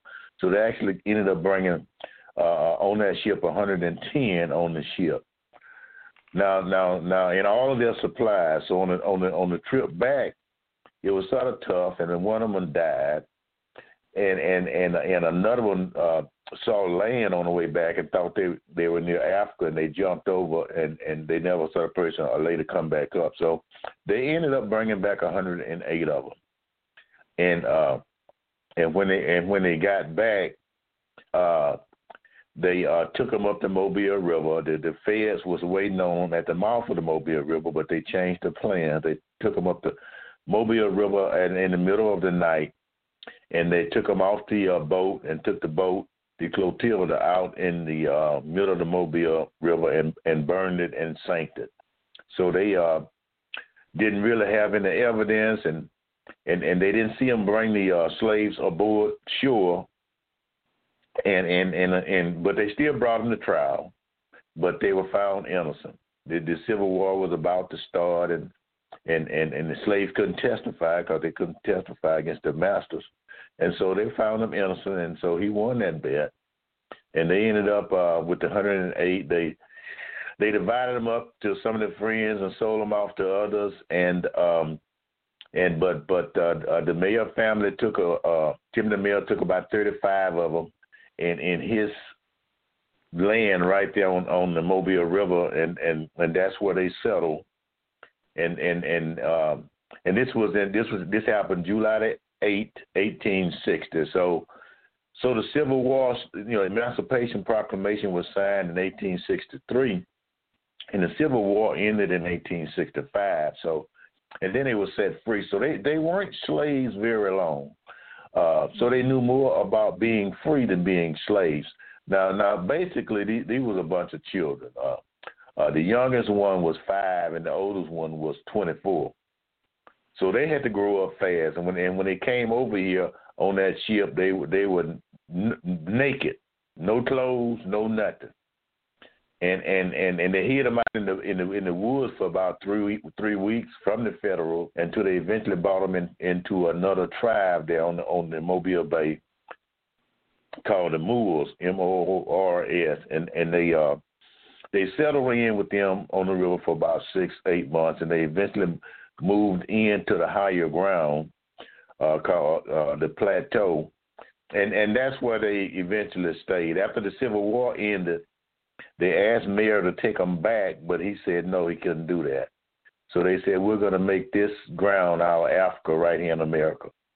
And so they began to actually pay him a little money to work on the. Uh, Meaher had a plantation. He had a, a paper mill, had a shipbuilding company. So they they, they got to where they was making at least a dollar a day, uh, six days a week. But they would still charge him two dollars a week for the privilege to work. But they managed to save up some money and, and they began buying some property away from the Meaher family. And they was trying to make their own settlement right there. And they, they eventually about enough uh, property, uh, which is now consists of about five square miles. And uh, and they actually incorporated that. So it became, besides being the last shipment of slaves to come into this country, which put us on the National Register for Historical Places, um, they they they incorporated incorporated that area. They called it Africa Town, and and and they set up a government government similar to what they knew. They didn't know much about American government, but they knew about a tribal government. So they so the government that they set up was similar to a tribe back in Africa.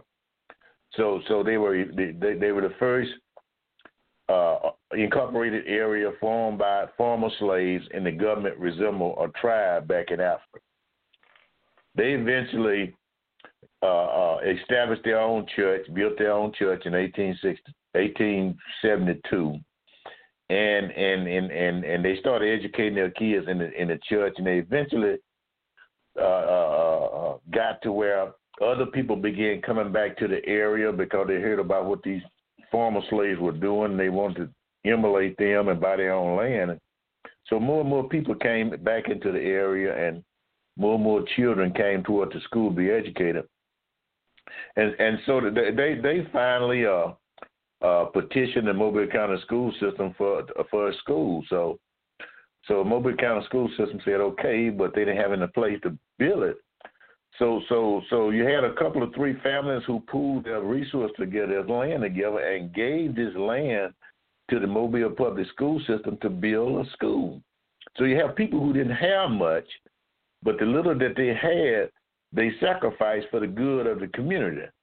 Now the school system still own that land today, and the school that they established is is is is was Mobile eventually was called Mobile County Training School. Training, you may have heard that word. That's simply a code word for blacks. That's where the blacks went to school. You see, because we had a Mobile County High School and you had a Mobile County Training School.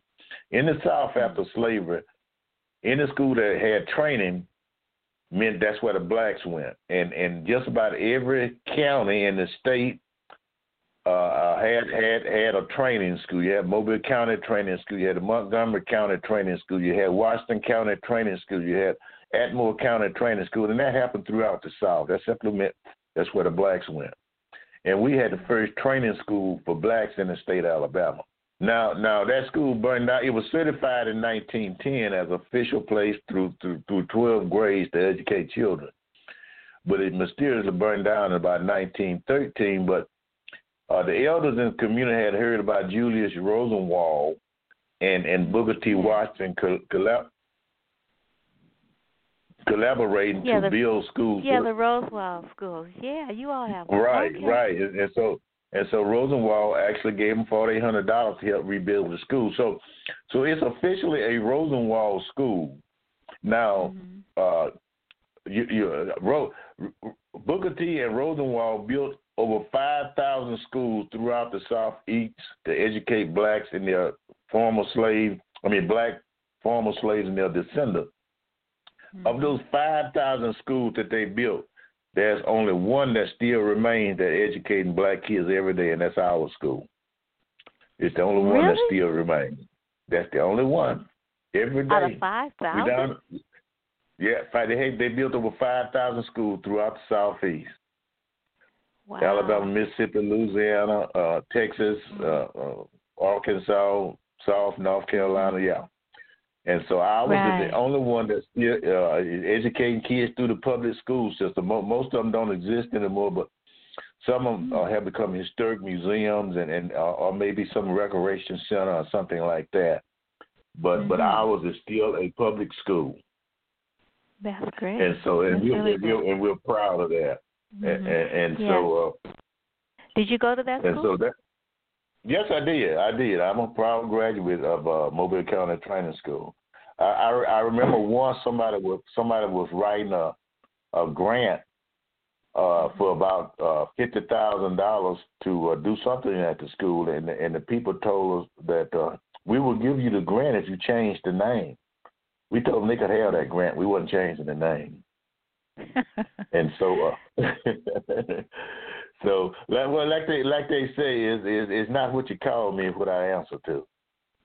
And so see so that name that name that name has not hindered hindered uh you have a lot of famous sort of especially in sports, famous people that came out of that school. You know, we got especially in sports we have Hall of Famers like Billy Williams with Chicago Cubs, he went to that school and even the the famous 1960 uh, 1969 Miracle Mets had two members of their team that started in the outfield that played together in high school at that at that on their team. Cleon Jones and Tom Agee, they both went to our school. So and and so that there are other Hall of Famers that played on that campus in the area like Satchel Paige and and uh Hank Hank Aaron, and Willie McCovey and and uh, uh, uh, Isaac Smith, and and so so uh, you know we're we're proud of our school. Mhm. Uh, but I, I could tell you some more history, but but but uh, I, I just want to I could tell you a lot more history because that you know it, it's been around and it's still around, and the community is still there. It's not what it used to be. That's that's where I got involved. Is try to try to bring it back. It's uh, un- unfortunately, well, it's it's it's Africa Town sits and it's part of the uh, Tensaw River Delta, which is the second largest river river delta in in the United States, and most of it is protected by the National Wildlife Association, with the exception of this little part that's that's owned by black folks on the on the coast. And so, because it wasn't protected, industry has been allowed to come into the area. Now, now it, it, that's that's sort of been a double-edged sword because International Paper and Scott expanded in the area in 1945, and at that time, our community went up to about 12,000 residents. And and so and so, uh, but it, it polluted. It polluted. Uh, uh, we would have ash falling out the air that, as as I often described, it looked like snow in July coming down. You know, hitting hitting the hitting the ground, hitting the cars, but it wouldn't it wouldn't melt. And if you had a brand new car, if you didn't wash it every day, it would rust out after about three years. And and as a kid growing up, nobody ever told you that this stuff may have been hazardous. And if you're out there eating a sandwich or something fall in your soda, you know, you you you're not gonna throw it away, so you, so you just consume it. Mm. You know, and, and so and, and uh, that such was the way of life back there. But what we're finding out though is that uh, uh, a lot of our people that was born after 1945 are not are not making it to the age of 65. Is is as if you know, uh, yeah, it, it's uh, what what I personally say is that uh, you know if you were born before 1945 when they made their big expansion and started using stuff like dioxane and other hazardous stuff into their mm-hmm. uh, chemical uh, manufacturing, your body had somewhat accumulated its immune system. But if you're born after 1945, um, that stuff is you know is, is is in your system before your immune system got a chance to develop. And and so the the community had has has a lawsuit in against International Paper. It's about three or four years old, and and so and so um, which which is why I have you mentioned the organization that I have helped found, and most of them deal with the environment and fighting Mm-hmm. fighting to uh, keep the community intact. Because one thing that was happening is um, the business people, the Chamber of Commerce, uh, uh, like I like to tell people, when, when when you and I see a body of water and we want to move near the water so that we can hunt, fish, and swim, swim, and and enjoy the water. But when a businessman see water, he he want to build on the water so he can pollute it, you know, dump all this hazardous stuff. And so that's that's what we've been fighting uh, for uh, for for a long time since since since the 40s, and and uh, and uh, the EPA forced the two largest industry, International Paper and Scott's Paper, to leave the area because they refused to clean up their pollution control facilities, and and they and they left in about 2000, and then when they left, they took a lot of jobs with them. So at our height, we had about 12,000 residents. Now we have about 2,000. But we, we, we still have the land, and we are constantly fighting the businessmen who are trying to rezone stuff from residential to businesses so they can bring more businesses in the area.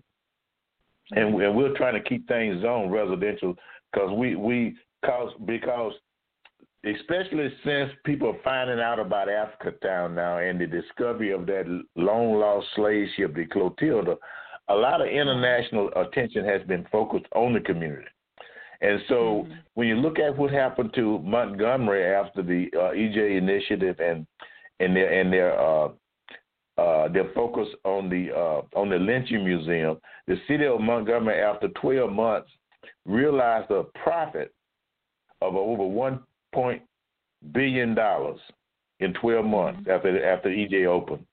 And and so Uh-huh. we've been told that you know we, we, we if we do it right, we could have a similar type of effect on the city of Mobile and our community. So that's what we're trying to do. We're trying to do several things at once. Uh, trying to hold off the industry, keep them from rezoning stuff, so that we can repair some of these old houses and get people to come back in the community.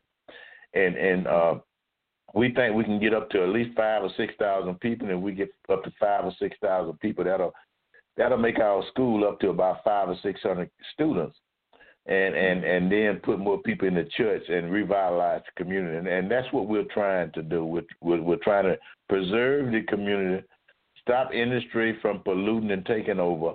And, and and at the same time revitalize the community by fixing up old houses and building on vacant lots to bring more people back into the area.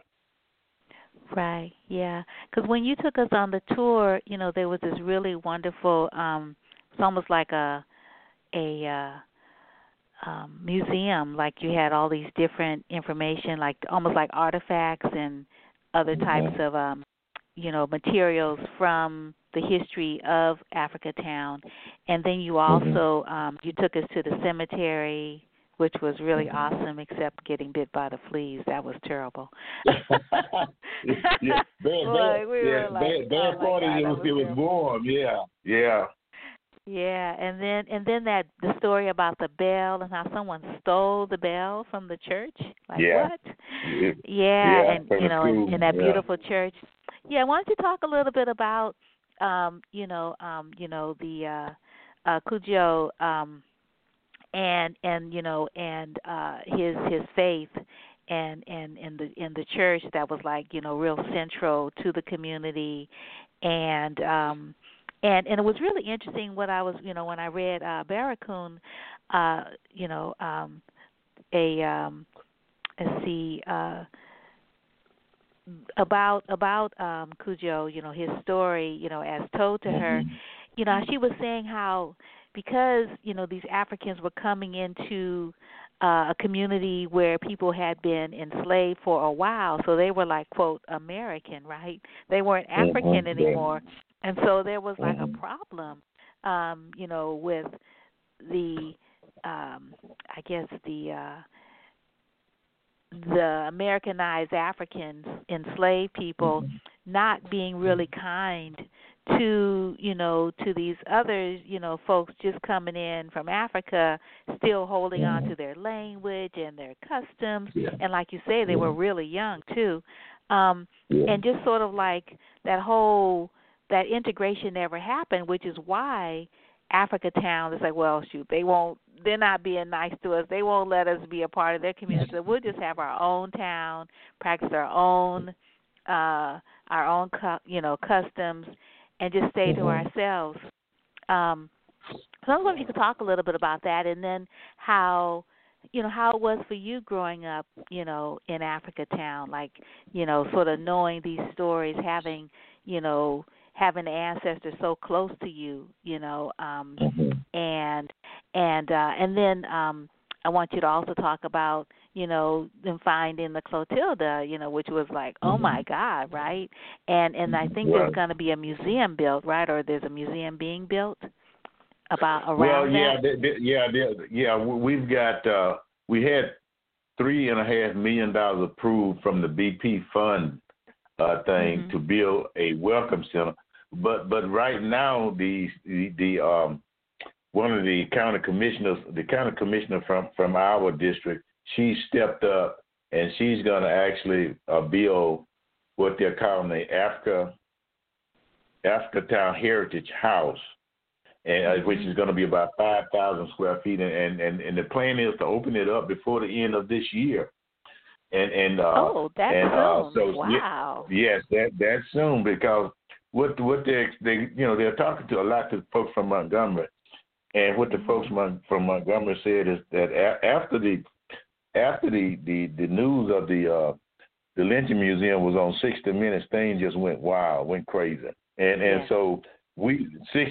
Well, I don't know when they're going to broadcast it because of the uh, the uh, shutdown, the the viral shutdown. Uh, but they were supposed to broadcast on 60 Minutes uh, sometime in the next 60 days, but I think they pushed that back now. Anderson Cooper was here uh, uh, last month during our uh, celebration, and he he interviewed a lot of people. He actually he act, he's a diver. He went down there to the ship.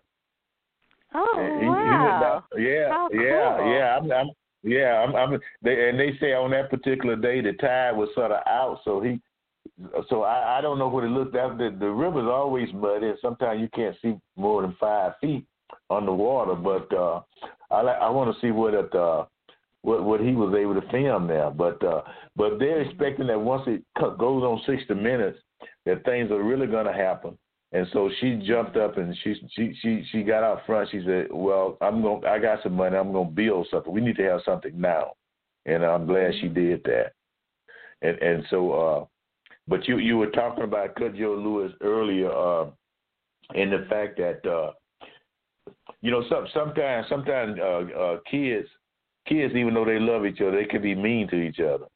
and and uh, I sort of liken that to the situation with with the with the slaves. They uh, you know, uh, after after the Civil War ended, everybody was former slaves, but but th- they had come out of quote out of the bush, and so the other slaves who were born into slavery and knew nothing but slavery, they they sometimes referred to them as savages and and and they they didn't like that, which I think could, one thing that contributed to the fact that the Africa Town story was not talked about a lot, because what what what the what the slaves off the boat did was try to teach their kids as much they as they could and as quick as they could they could how to speak English and how to blend in. And and and so after talking to some of the descendants and and some of the family members not there are only a few families with, that that that passed down to the descendants a lot of the stuff that they uh, talked about,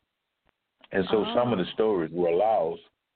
And mm-hmm. uh, but but uh, but but as as as as far as uh, Cudjoe and and and and, and those off the ship are concerned, mo- most of them stayed at what uh, we used, we call now the slave quarters right there off uh, off the main boulevard and they built their church right next to their quote slave quarters. They got a lot of help from a from a church downtown uh, called Stone Street Baptist Church, which was the first Black Baptist church in the state of Alabama.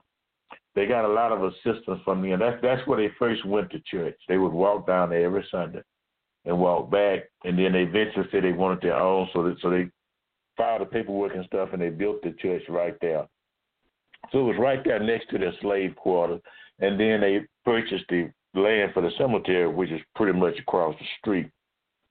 Mm-hmm. So so uh uh so so so one thing about the community is is, is good and good, I guess good and bad was they sort of isolate themselves from the rest of the blacks in Mobile. Well, they didn't really isolate the, the area isolated themselves because they were in the northern section of the city and a lot of the blacks was concentrated in uh, near and around downtown, and, and so but they they had their own incorporated area, and and uh, their own school, of course, and it was the only black school.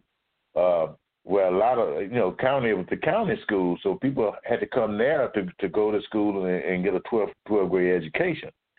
Now, um, I can remember coming up and, and, and at times uh, when I would meet somebody from outside the community and, and, invite them over, they said, "No, I'm not going out there," and and and and they, they would say, "No, no, it's not safe out there."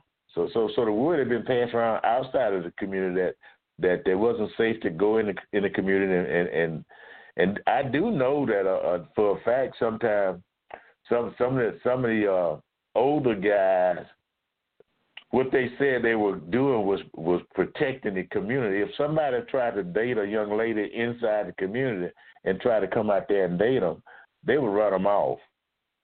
And and so so so you had that going on, and and so uh, so so in in a way it was, it was somewhat isolated. Uh, others didn't really uh, from outside the community didn't come in there that much, uh, and and so and we didn't have to go anywhere because everything we needed was right there. We had stores, we had movies, drugstores, and everything else was right there. So we didn't have to go in, anywhere uh, to get what we needed. So in in a way, it was isolated, and, and then you had uh, some of the families not not passing down stuff to their to their uh, descendants, and and so over the years, the story almost got lost. Uh, plus the fact that uh, the Meaher family and a lot of the family that participated in this quote crime, uh, that that uh, they own a lot of the land around Africa Town and some inside of Africa Town, and so that was a, a bit of intimidation going on. Yeah, that was yeah. a bit of intimidation going on. And, and so you, and so that that. We, excuse me for a second. Yeah, you showed us um, the Meaher um, property like right central in the middle of town and and they still mm-hmm. stirring up stuff like it seemed like you you know like if if it were possible to evict them you know because the oh. but i oh. think you said like they yeah Yeah, I mean, I mean, if somebody would give me Harry Potter's wand, I would wave it and just get them out of the community, and and, and that that that would solve a lot of things. Cause, cause a lot of their land is, is still zone residential. Cause at one point they were into leasing land. They they had home, houses and they leased the houses, but then they got out of the le- home leasing business, and they they still own the land and they won't cut the grass, and and the city won't make them cut the grass, and uh, they keep trying to rezone it. But see, we we we we are fighting it because we we don't want to lose any land. Cause every time if they rezone something, we've lost that land. We can't get it back, and we won't be able to be a housing on it. And if we can't be a housing on it, we we, we can't uh, realize the plan for the community to bring it back to life. And so uh, that that's a constant struggle there. Yeah, because they didn't they rezone where where they have like um uh petroleum plants, right? Um that are polluting Yeah, the water. yeah. Mhm. Right. That area, uh, I, you know, you might remember I originally talking about not protected. That area on the water uh, Mhm. i- is zone heavy industry. Uh, you see, Mhm. Africa Town, it was the slave. To give you a timeline, the slaves came there in 1860. In 1870, just 10 years later, they incorporated that area. And and, and so so uh, from 1870 until 1960, Africa Town was its own incorporated area. But in 1960, because those industries sat there on the water and it was in Africa Town, they, they weren't part of the city, so they were not paying any city taxes. And so Africa Town was quoted by the city of Mobile. Uh, for one reason, we had no running water, we had no sewer, and the, and the, and the streets were still dirt roads. So the city said, if y'all become part of us, we'll pave your roads and we'll give you water and sewer. So in 1960, the residents of Africatown voted to become part of Mobile. And and so they did pay the road and, and did have uh, water and sewer, but uh, but but but then they had to relinquish their own control of the community because uh Oh. because the city was in control then, Oh, and that's how those and it- businesses got in there. and that Oh. That's how those business began. Because the city began chopping things. They they began making some zoning changes, and and Oh. allowing other businesses to move in closer to the community. And it was a long time Mm. before the people realized what was going on and got smart. Mm, mhm. And and that's that's the Oh. struggle we fight right now. Oh, so that was like you, you that was like the downside of the of the uh of letting the city come in and help with the infrastructure. They just took that's over. exactly that's a, that's exactly right. Because Ah. see, at that time, see, Mobile got it. Mobile just got its first mayor in 1985. Before Oh. then, they had three city commissioners that were elected at large. Okay, Hmm. and and and so to to to rule over the city of Mobile, and uh and they all during the fifties and sixties and most of the seventies uh lived on the same street in the same part of the city. And and so even though Africa Town, you know, yeah, so basically Africa Town had no representation. Right. So it came into the city and had no representation. Nobody to fight for the community. Mhm. and so and so but but uh uh uh in, in 1985 through the court system they they made uh mobile changes form of government so so they got a went to a seven seven council and a mayor form of government in 1985 and so that that's when Africa Town got its its first uh representative in 85 and then and, and you know as things go the first three or four didn't really know what they were doing. And and so but but it, but it it it suffered and and and uh and some areas were changed from um from residential to business but but we've been able to hold, hold things off you know uh for for for for quite a number of years.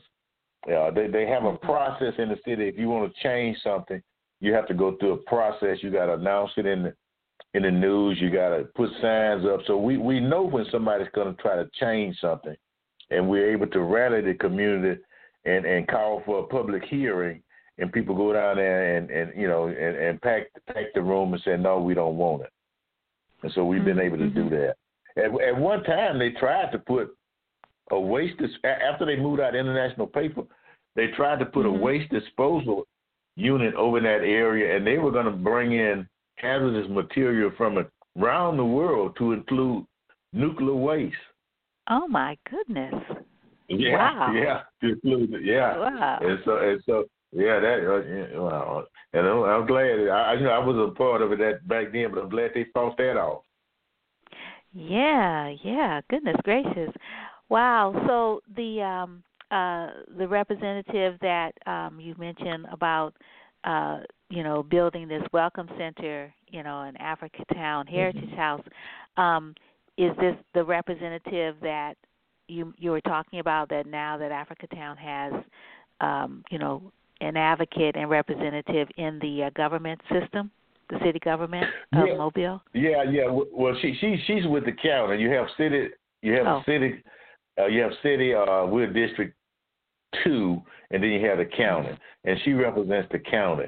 And and so and, and typically county have a little bit more money to spend in the city, and so so Mhm. she's been she's been a good advocate for uh, Africa Town, and and and I'm glad that she stepped up and and and said that she would build it because the the community needs. If something don't start happening right now, uh, Africa Town is going to miss the boat, and and we don't Mhm. want to we don't want uh, to miss the boat because this this may be our only chance to revitalize the community. Uh, but but the but the big thing about it is the big recipient of any of any uh, revenue or tax dollars is going to be the city. So so so the city really should jump up and, and, and be waving the flag and building everything to get ready. Uh, Mhm. uh, but they've been very slow at it. They've been very slow. Mm, mhm. Yeah, yeah. So so tell us a little bit about um the uh the wonderful um you know Wade in the Water uh 2020 um event which um sort of was like Africa Town coming out to the world community in a Mhm. big way, you know, with the cover story, um, you know, on National Geographic, you know, the 60 minutes segment that is in, you know, that Mhm. going to be broadcast hopefully sooner than later and and then Mhm. this you know all on the sort of the you know the uh you know this slave ship this last slave ship um Mhm. is you know was found you know there had been Mhm. You know people we had you know that it was found but that wasn't it but then it's like this really is it i'm like oh my goodness how exciting you know like to have that tangible you know artifact um you know right there you know that your ancestors you know came over on and it was so terrible Yeah. you know the way you know we hear the story of um you know of uh Kossola or Cudjo and how you Mhm. know he was getting ready to have his um uh uh rite of passage and he had a girl that he was interested in and he was like meeting with the Mhm. men to learn how what it meant to be a man and then and then these Mhm. jokers you know just snatch him up Mhm. just just on Yeah. a wager it's like dang Yeah. like one minute he's home and next minute they're they're in this new place That's right. Yes, yes, it is. And um, but one one thing I want to mention here concerning the the the the, uh, the, the, the one eight that they brought back, and and and what people are just beginning to realize is they brought 108 back, and and they divided them up and they went went to uh, different places, and they're just now beginning to do research on the 108. Uh, Hmm. now, like I said earlier, we know that the oldest, the youngest one was five, and the oldest one was 24, who was Cudjoe's uh, brother, Charlie Lewis. Now, Cudjoe himself was 19. So, so up up until maybe about three or four years ago, uh, Mhm. uh, Cud- Cudjoe Lewis was listed as the last slave cargo to die in this country. He died in 1935 at the age of I think 95. And but but then about three or four years ago, the research was done, and they discovered that another one off that boat named Redoshi, who came over here at the age of 12, uh, she was sold uh, to a man uh, up in Selma who named Oh. Smith. He owned the Sm- Smith plantation, and she was Mm-hmm. sold to mate with a, a a a black slave who was thirty, and she was twelve. His wife had oh, died. Man. Yeah, and so so and he's and that- thirty. yeah, Wow. And so so yeah, so they stayed together until he died. and They had children and everything else. But her name was Redoshi Smith, and she died in 1937. So Oh, so okay. officially, so she yeah, lived so longer. officially she hmm she lived longer. She was younger. She was 12, and and so Right. so we we know that the the youngest one was five. So it could be Yeah. that if somebody yeah find out where that younger one was five, that young one may Mhm. if you know if she lived to nine and he lived to he was ninety five. She if she say live if that person lived to they were ninety five, then they may have Mhm. lived until nineteen fifty. Right. You know, right. you don't. Yeah, right. You, we don't know. The research is yet to be done. So, so I think Mhm. the folks from uh, D.C. with the National Historic Museum, uh, you know, uh, uh, have started some research on it. Oh, good. but- but- so but, do they uh, um do they know the names of the hundred and eight? I mean, you know Redoshi They, and yeah, they, they. No, I, I, won't say. I won't say. But, but they, they. I've seen a list. I've seen a list, and I think I was, I was, uh, I added up about sixty. So I, I don't know if they know the name of all of them. Mm-hmm. But but that yeah that that's that's that's something that I'm sure somebody will will will will do the total research one day Mhm. to find out how Wow. find out how long the, last one lived. Yeah, what you know what year that they died? Because like I said, the younger one that came over here was was five. So what did your mom and dad tell you? Well, uh, like I said, and, and, my the, my granddaddy talked a lot. His, best friend was a guy named Hen, Henry Williams, and, and oh my yeah, granddaddy us was a really nice story about him. Yeah. Yeah, yeah, and and so so I I heard a lot of stories from him and Henry over the years, and uh and I was always fascinated by it. I guess that's why I remember a lot of stuff, and and so uh and and so that that's where I picked it up from. uh Mama really didn't didn't didn't, tell us a lot except except some of the some of the some of the centers that she grew up with and went to school with. But but the, but the stories, most of the stories that I learned came from uh, Mr. Henry Williams and and and my granddad. And they they were they were both friends. Sometimes they would work together on on uh, on project because they both was uh my granddaddy was like a like a a, a, a handyman, and my- and Henry Henry did everything, uh, cement, concrete, uh, everything. And so they would work, work together on projects, and I'd go out there and help them and, and listen to all the stories and stuff. But that, but other, other than that, you know, not, nothing was taught in the schools, and uh, Henry was the only one that talked about it in the church.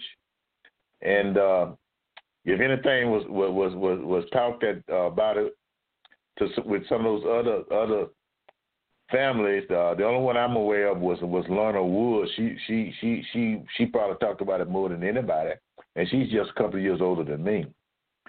But but uh, but uh, a, a lot of them uh, moved away and and never came back, and and even the younger one is just beginning to want to find out more about it since since it's become uh, an international story. Mhm. And, and and and and with the finding of the Clotilda has really exploded things. It has really exploded things. Mm-hmm. Right. Yeah. Because I was reading um in in an article um about how you know people they they moved away because they couldn't find work sometimes. You know when you Right. mentioned um yeah, so that was was like you know they didn't want to move away, but they didn't have a way to support their families a lot of times. That's that's right. Well, well, the city of Mobile went went through a real downturn. Uh, Mm. almost, uh, I mentioned that International Paper and Scotch was forced to close up. Yeah. and and and, and they they hired about six thousand people apiece, and, and plus a little bit before that, we had an Air Force base that closed, and it it it, Oh, wow. it, it had yeah yeah Brookley Air Force Base it closed, and uh, it, it it it hired thousands of people. So so so we had a bunch of people that that that that left almost almost within a ten year period. And it caused the decline of the community, not only the community, but the, the city, the city uh, employment a lot of people people going off to college just didn't come back here because jobs were not available. Mhm. Right. And, yeah. and it's only would been recent within the last five years that things have gotten re- really, you know, almost as good as they used to be. Yeah, and I think you said because um, you um, and another um, uh, I, I don't know if he grew up there, but he is also a member of Chess and and and um and you know the preservation uh organization around Africatown. Um, uh, trying to think. Um, oh gosh, I lost my thought. Um, but anyway, um, I was wondering what um Oh yeah, we were looking at um we were like we went out on this pier and and you Mhm. would you you would you pointed out something in the distance. I can't remember the details. Um Well, yeah, and I think I think you used to talk about how you all used to fish there, but I think the fish are gone. Um uh, and Okay, that, that yeah, that, that was Africatown is surrounded on three sides by water. That was probably back at Hog Bayou. Uh, yeah. the Hog Bayou yeah. is where internet, yeah, where international paper sat, and w- and Oh. once international paper left, uh, I went Mm-hmm. back there and everything was brown, everything, leaves and everything, and that wasn't Mhm. any fish jumping up in the water or anything, and and Right. so, but you go back there now, everything is green. Everything Mhm. is green, and, and, and, and fish and fish fish are up there jumping around, and birds are back. Mhm. So so if if you leave nature alone, it'll come back. But at the time, international was there, and international sat there for over seventy years, and and so Oh. and so so they did not do any justice to the environment, not at all. Mhm. Yeah. And, And you so- also showed but- us Oh, sorry, go ahead. Mm-mm, no, go ahead, go ahead. Oh, and you also showed us like, you know, where you you know, you were uh community gardens were being grown and so that everybody could have food, fresh food and things like that. Yeah, yeah, the community garden um, that was actually started in, in, in the seventies. That area where the community garden is now, there used to be houses off in there. Uh, those houses, that land was owned by the Meaher family, the family that bought over the last shipment of slaves, and, and they and they had houses in there, and they leased those houses. But then Alabama Power wanted to purchase that land to run a power line down to the river, and so they moved the people out of the houses and and sold the sold the land to Alabama Power, and so and so it, it so you had those tall power poles and then a lot of land there, and so so after after a while the people in the community started just simply going out there uh, uh, uh, uh, planting stuff, and and so eventually that that it's about six acres, and and so Alabama Power uh, uh, deeded the land over to the community about uh, four or five years ago because the community has been keeping it up. They have a power come ahead and had to come out there and and and and do any type of cleaning or cut up the weeds because they the people in the community just keep it up because this is something that they use to grow food for themselves and for others. Grow a lot of greens and and and beans and peas and and uh, sugar cane, watermelons and peppers, uh, cabbages, and, and and a lot of stuff, okra, and and so so they they actually deeded it over to the community, and it, it is six acres, and we're told it's the largest community garden in the state of Alabama. Mm, nice, nice. Yeah, yeah.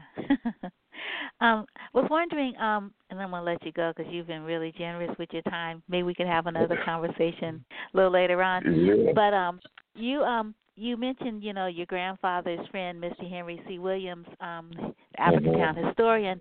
Uh, what was your what was your grandfather's name? Uh, Isaiah Brown. Isaiah Brown. He uh yeah, he he he was uh he was born in Africatown in 1910, 1910.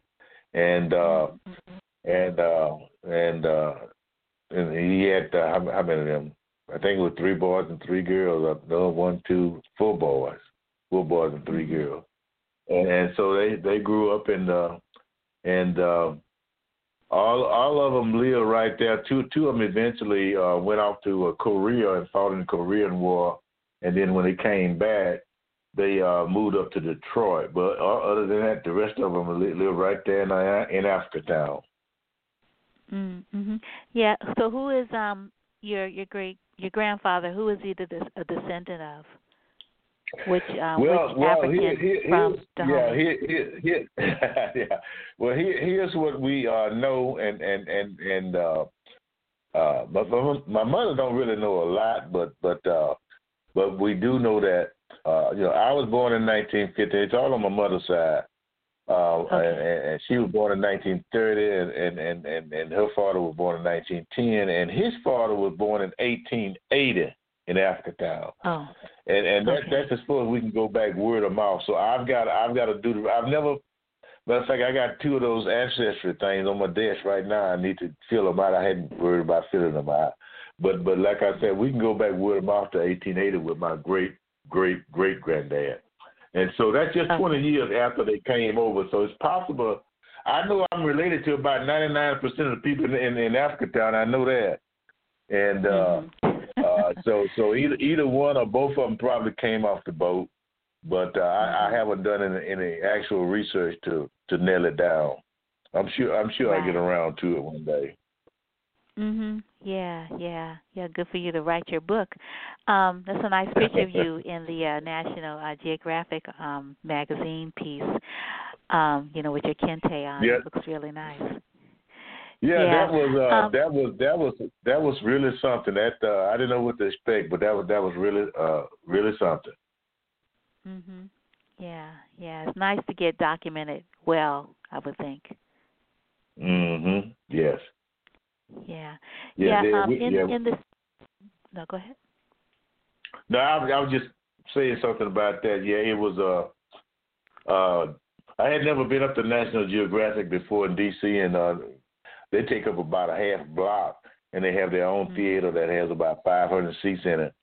And when we came out of the green room, room you know, it, we couldn't hear anything, but when we came out of the green room, uh, uh, you know, we would to applause, you know, and and and, and you know, it, it was it was just it was it was it was it was real nice. It was real nice. So what what what I'm finding out is, is that the story people want to learn more about the story. They're learning more about the story. When they learn about the story, and, and of course you went on a tour, and every site that I sh- I showed you has a individual story, which is what makes our tour so so so so great. People really like the tour because uh, th- that tour can take anywhere from two to three hours, depending on how many questions you have. And and each site has a story, a separate related uh, a related story to the to the uh, to the entire story of Africa Town. Mhm. Right. Yeah. So I didn't know that um, for this um, uh, the National Geographic piece that they brought you to DC and you spoke in front of an audience. So tell me about that a little bit. What happened? yeah, um, there, there, there were about six of us, uh, and, and and and we were on a forum, and and um, oh. on the forum was m- myself, uh, Mhm. Joy, Joycelyn Davis from Africa Town. She and I worked together on, on some projects, and she she's able to tie her her her uh, bloodline directly to the boat. And uh, oh. and uh, we yeah they brought us both up there along with uh, Sylviane Diouf, who wrote one of the first books about Africa Town called Dreams of Africa in Alabama. Uh, Mhm. and they had their National uh, Geographic photographer who said that he had taken over 12,000 pictures in Africa Town. I knew that he had taken a lot because he's been down there several Oh times. my Yeah, goodness. he's, he's taken over 12,000 pictures.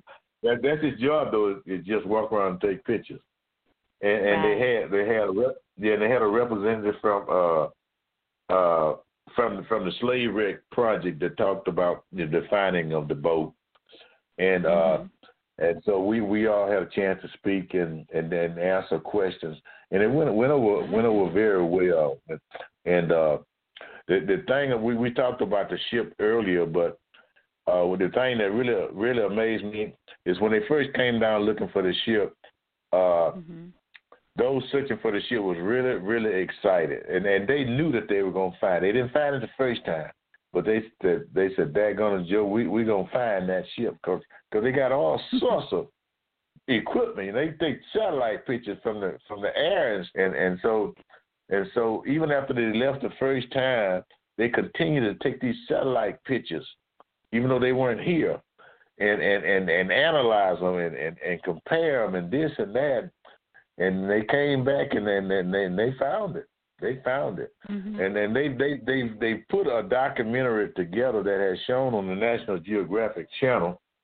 You may have missed it. and I think it's coming back Oh, but but they okay. call it, they call it dra- drain the swamp, and uh, and what they yeah what they did they uh they it, they had three ships that they had found and, and this this one ship of course was the Clotilda the slave ship and and in in the in the illustration they actually for instance with Clotilda they they illustrated and they drained the Mobile River and they showed you what the ship looks like right now sitting on the bottom of the Mobile River and uh and uh, yeah, and it's buried about seventy five percent of it's buried in the silk and the sand, and and they think you know, and which has preserved it. Uh, but one thing that they they like to get the get it up, but they're afraid if they bring it start bringing it up in pieces or something, it fall apart. But if you got enough money, you can do anything. But but uh, uh, the thing that amazed me is that they think that they you know they think that they they can get DNA samples off the ship. Oh, Now- that'd be so now- cool. Would would wouldn't that be something if they're able to get Yes. that ship up and they Yeah, have and they, and they have like, they, they have a with mar- you all. they have a Uh-huh. yeah they have a mark they have a marker at different places uh, in the bottom of the ship where they carry the slave they say this is where Cudjo Lewis actually Yeah. uh, uh, where he was doing the, making a uh, trip back to America. This is where he was. Wouldn't wouldn't that be something? That would be This is really where he great. said.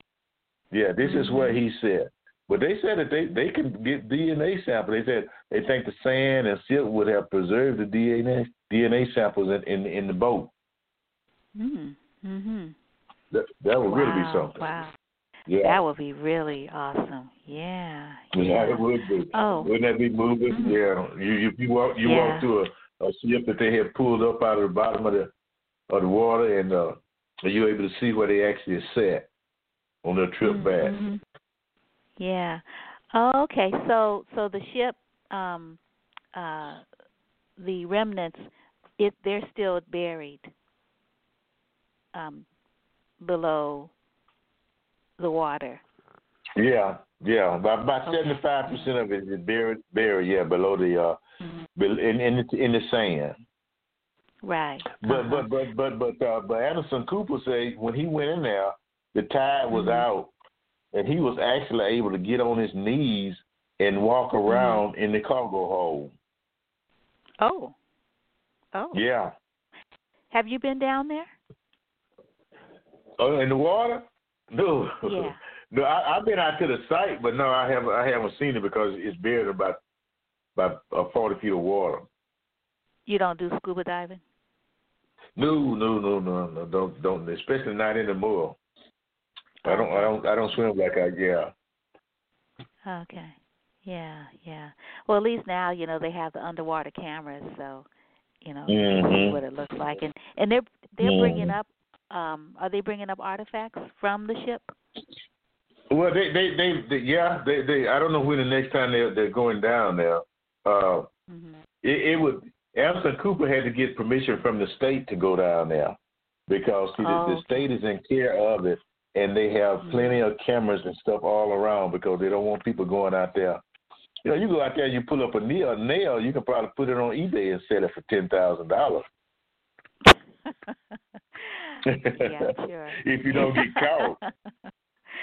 right. Yeah. No, we don't want people to damage. You know. You know this artifact because there's so much information there that we don't want Mhm. disturbed until the right folks are able to like access it.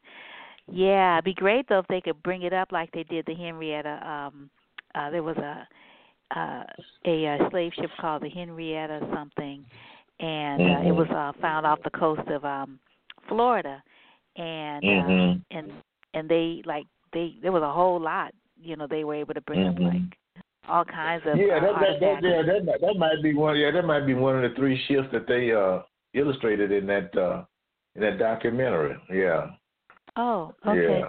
Oh, well, if you find Yeah. it, send me a link because um, I'm looking. I haven't. Yeah, I found it yet. will. Yeah, we'll we'll tr- yeah we're trying to get them to send it to us. Uh, you know, they they they, they may want to run it a few times before they send it out, but yeah, we've we've been trying to get them to send it to us. Right. Yeah. So where where can people go to sort of stay in touch with um with your organization and keep keep posted on what's going on there in Africa Town? Do you have a website that they should check out? Yeah, well, we, we yeah we, we've got a couple of them. We, we we've got one Okay. that we we uh, our organization we, we just recently created, and this is the one that we we hope to do a lot of work with, and and and and, and get some funds to do a lot of lot of good things in the community. And and the, the site is up. It's called it's called Africa Town Heritage Preservation Foundation.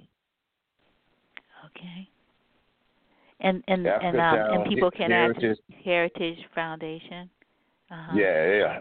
Africa Heritage Preservation Foundation. And and Oh, then and then the other one Preservation. Wait a 2nd Mhm. Preservation. And is it dot com Foundation. Uh dot org. or dot org? Okay. All right. hmm And and then that, there's another one that I work with a lot that deals with the environment mostly, and we, we do a lot of community work. So a lot of the stuff Mhm. we have uh, relates to the community work that that we're doing, and uh, it's called Africa Town Chess, C H E S S, and the Chess is an acronym for Clean, Healthy, Educated, Safe, and Sustainable. Okay. AfricaTownChess.org. Okay. All right, great, great. Yeah. And um you sent out this really wonderful um uh history and a timeline based on um I guess research and books by uh, Mr. Henry C. Williams, your your grandfather's friend. And Yeah. um and I was wondering is that posted anywhere um on either of these two websites you just gave me? uh, no, no, it's not. No, it's not. Uh, It's really good I, cuz I, you I, I can about make sure that I, yeah, yeah. I, I can make sure that uh, I, I'll, yeah, we, we'll see about posting it on on the one with the, the what we call the foundation. Okay. the Yeah, that- that's- African- that's a- that's a African great idea Heritage uh, because Preservation Foundation. Mhm. Yeah, it's not it's not right now, but yeah, other people have yeah mentioned that and they said this was a great timeline, and so there Mhm. there's some other things that we could we could put on that timeline, but I just thought those were some of the important things. You notice it, it only goes through 1970. Yeah, 1970. And then, Yeah, exactly. Right, because yeah, because because 1970 after the last 50 years a whole nother book. mm mhm. There's a whole nother book, and and and, and, it's, and it's not real pretty either. Mm mhm. Right. Yeah, Right. Yeah, Yeah. It, it only goes through.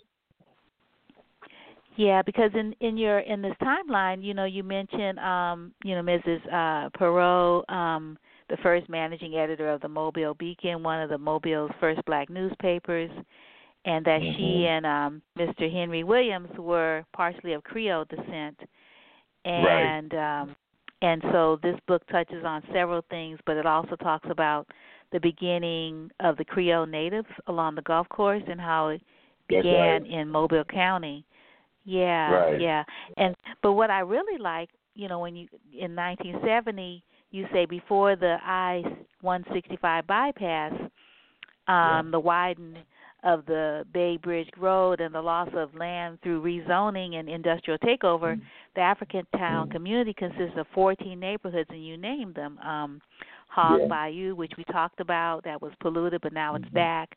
New Quarters, Mhm. Plateau, No. Man's Land, Tin Top Alley, Magazine Point, Greens Alley, and in parentheses Slave Quarters, Graveyard Alley, Pecan Orchard, Plum Orchard, Happy Hills, Kelly Hills, Lewis Quarters, and the Stockyard.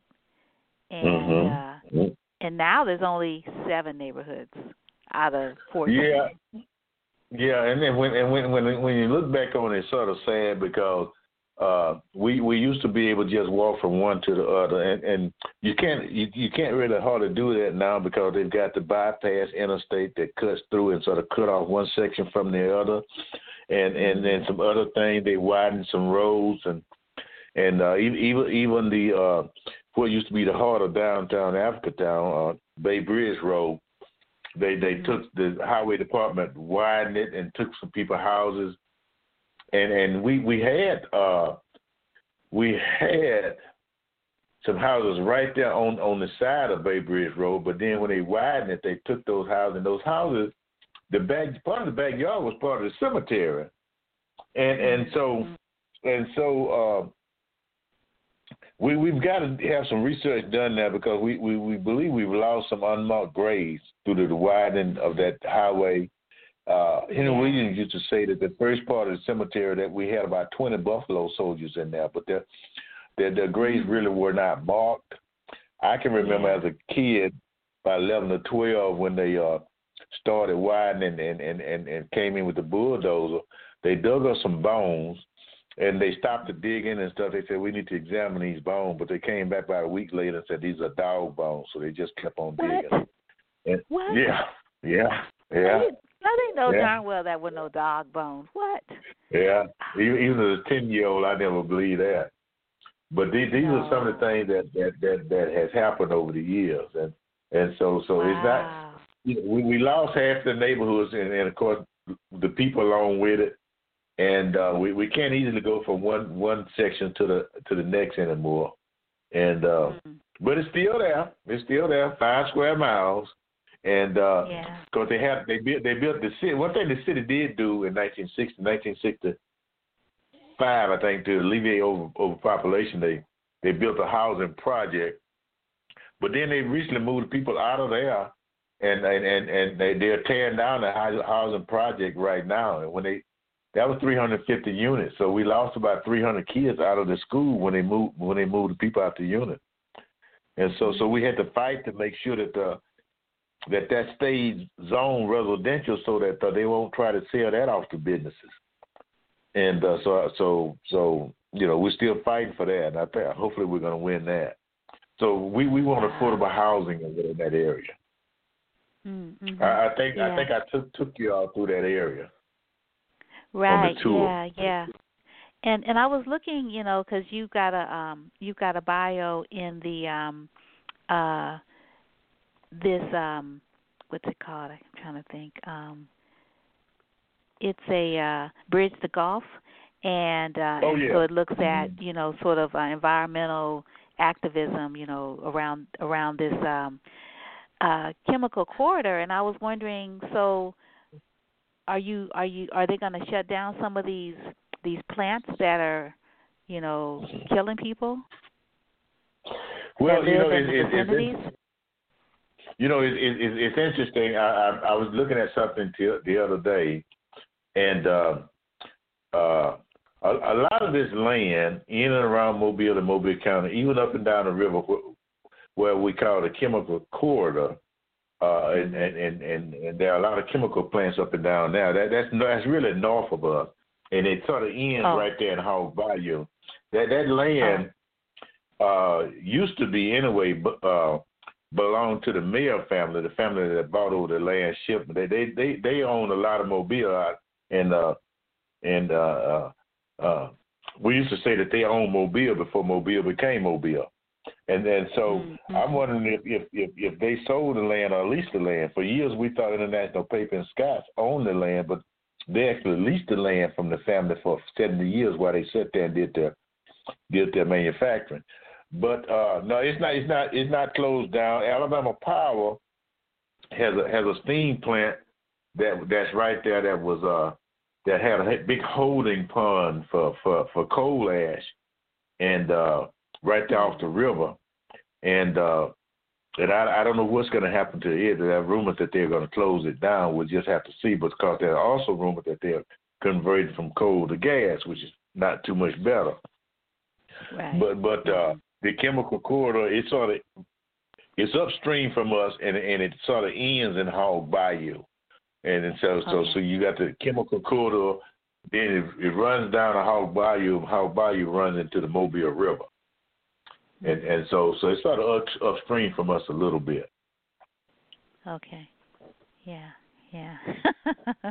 yeah. A lot of lot of lot of lot of fights that intersect, don't they? a lot a lot of fights that intersect, and and uh, it, it, it's interesting. Uh, I often get the question, you know. Uh, yeah, well, how how did I get involved or why? And and I I honestly tell people I was like a lot of people when I came back in 1975, and and so so from from about 1975 until about uh, 2010, I was like a lot of people. I sit sit around and watch the community go down. I said, why don't somebody do something? I said, and and things would happen, and I said, they they can't do this, they can't do that. Why don't somebody do something? But it wasn't until my mama told me, son, get out there and stop them from taking my land. And I said, yes, ma'am. And so basically, that's what I'm still trying to do. And and uh, uh, because at that time they were trying to rezone an area and put a trucking company out there. Mm-hmm. And saying some sometimes that that's what it takes, you know, just just you know you you get a you get you get an order from your mama and you got to do what your mother tell you. right, right. Well, that's good. I'm glad your mom gave you your orders because you know you've been a real, you know, um stalwart in in you know in in sort of bringing you know this this wonderful town you know to national attention you know but first you know it was like it was just a few of y'all doing it right that's few right. you all right. you know making sure that nah y'all not doing this and and That's you right. mentioned how those bad guys, you know, the Meahers folks were buying off black people, you know, Yep. you know, giving them Yep. this or giving them that favor or giving them this so that you That's know they would vote in favor of their being able to, you know, further uh, exploit the community. That's right. The same the same old story from years ago. It's the same same old uh, same old tactics that that hadn't changed.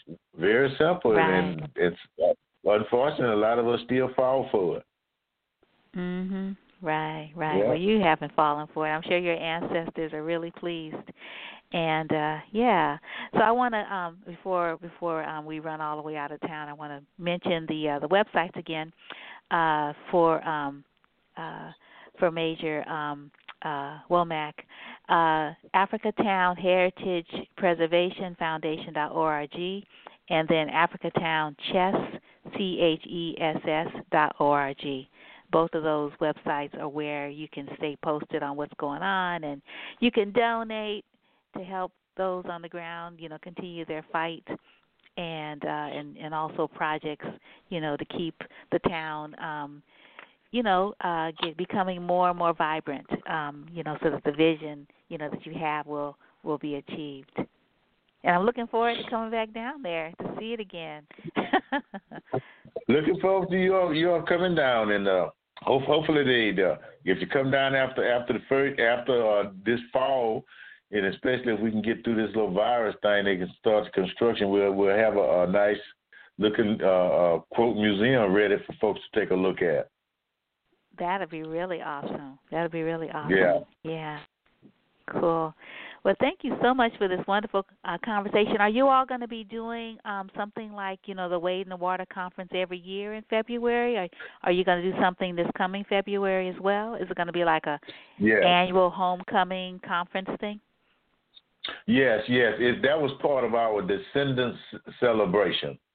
Uh, Okay. And and uh, la- last year we had it one year. No, I'm sorry, we had one day, and we sort of expanded it this year to two days. Uh, that included a forum and and some other things. And so we, we're trying. The interest is still there, and and and and, uh, and so we, we're trying to. Uh, uh, get some more people involved so maybe we can try to extend it to three days with some musical celebrations and a lot of other stuff. So yes, that our plan is to do that every year. Okay, cool, super. Yeah, well, I'll I'll definitely um try to make sure that I'm there um next year, 2021, because I wasn't able to make it this year. All right, sounds great. Okay, cool. Well, good talking to you, and uh, good luck on everything. And let me know if there's anything I could do to get the word out. Yes, ma'am. We sure we sure will, and and thanks for having me having me on your program. Oh, you're quite welcome. You take good care. Okay, now. Bye bye. Bye.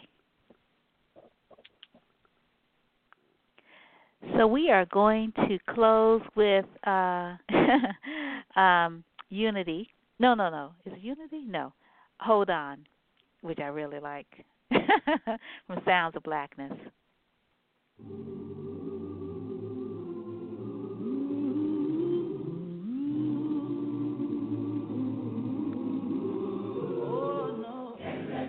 Going through. Going through some way, somehow.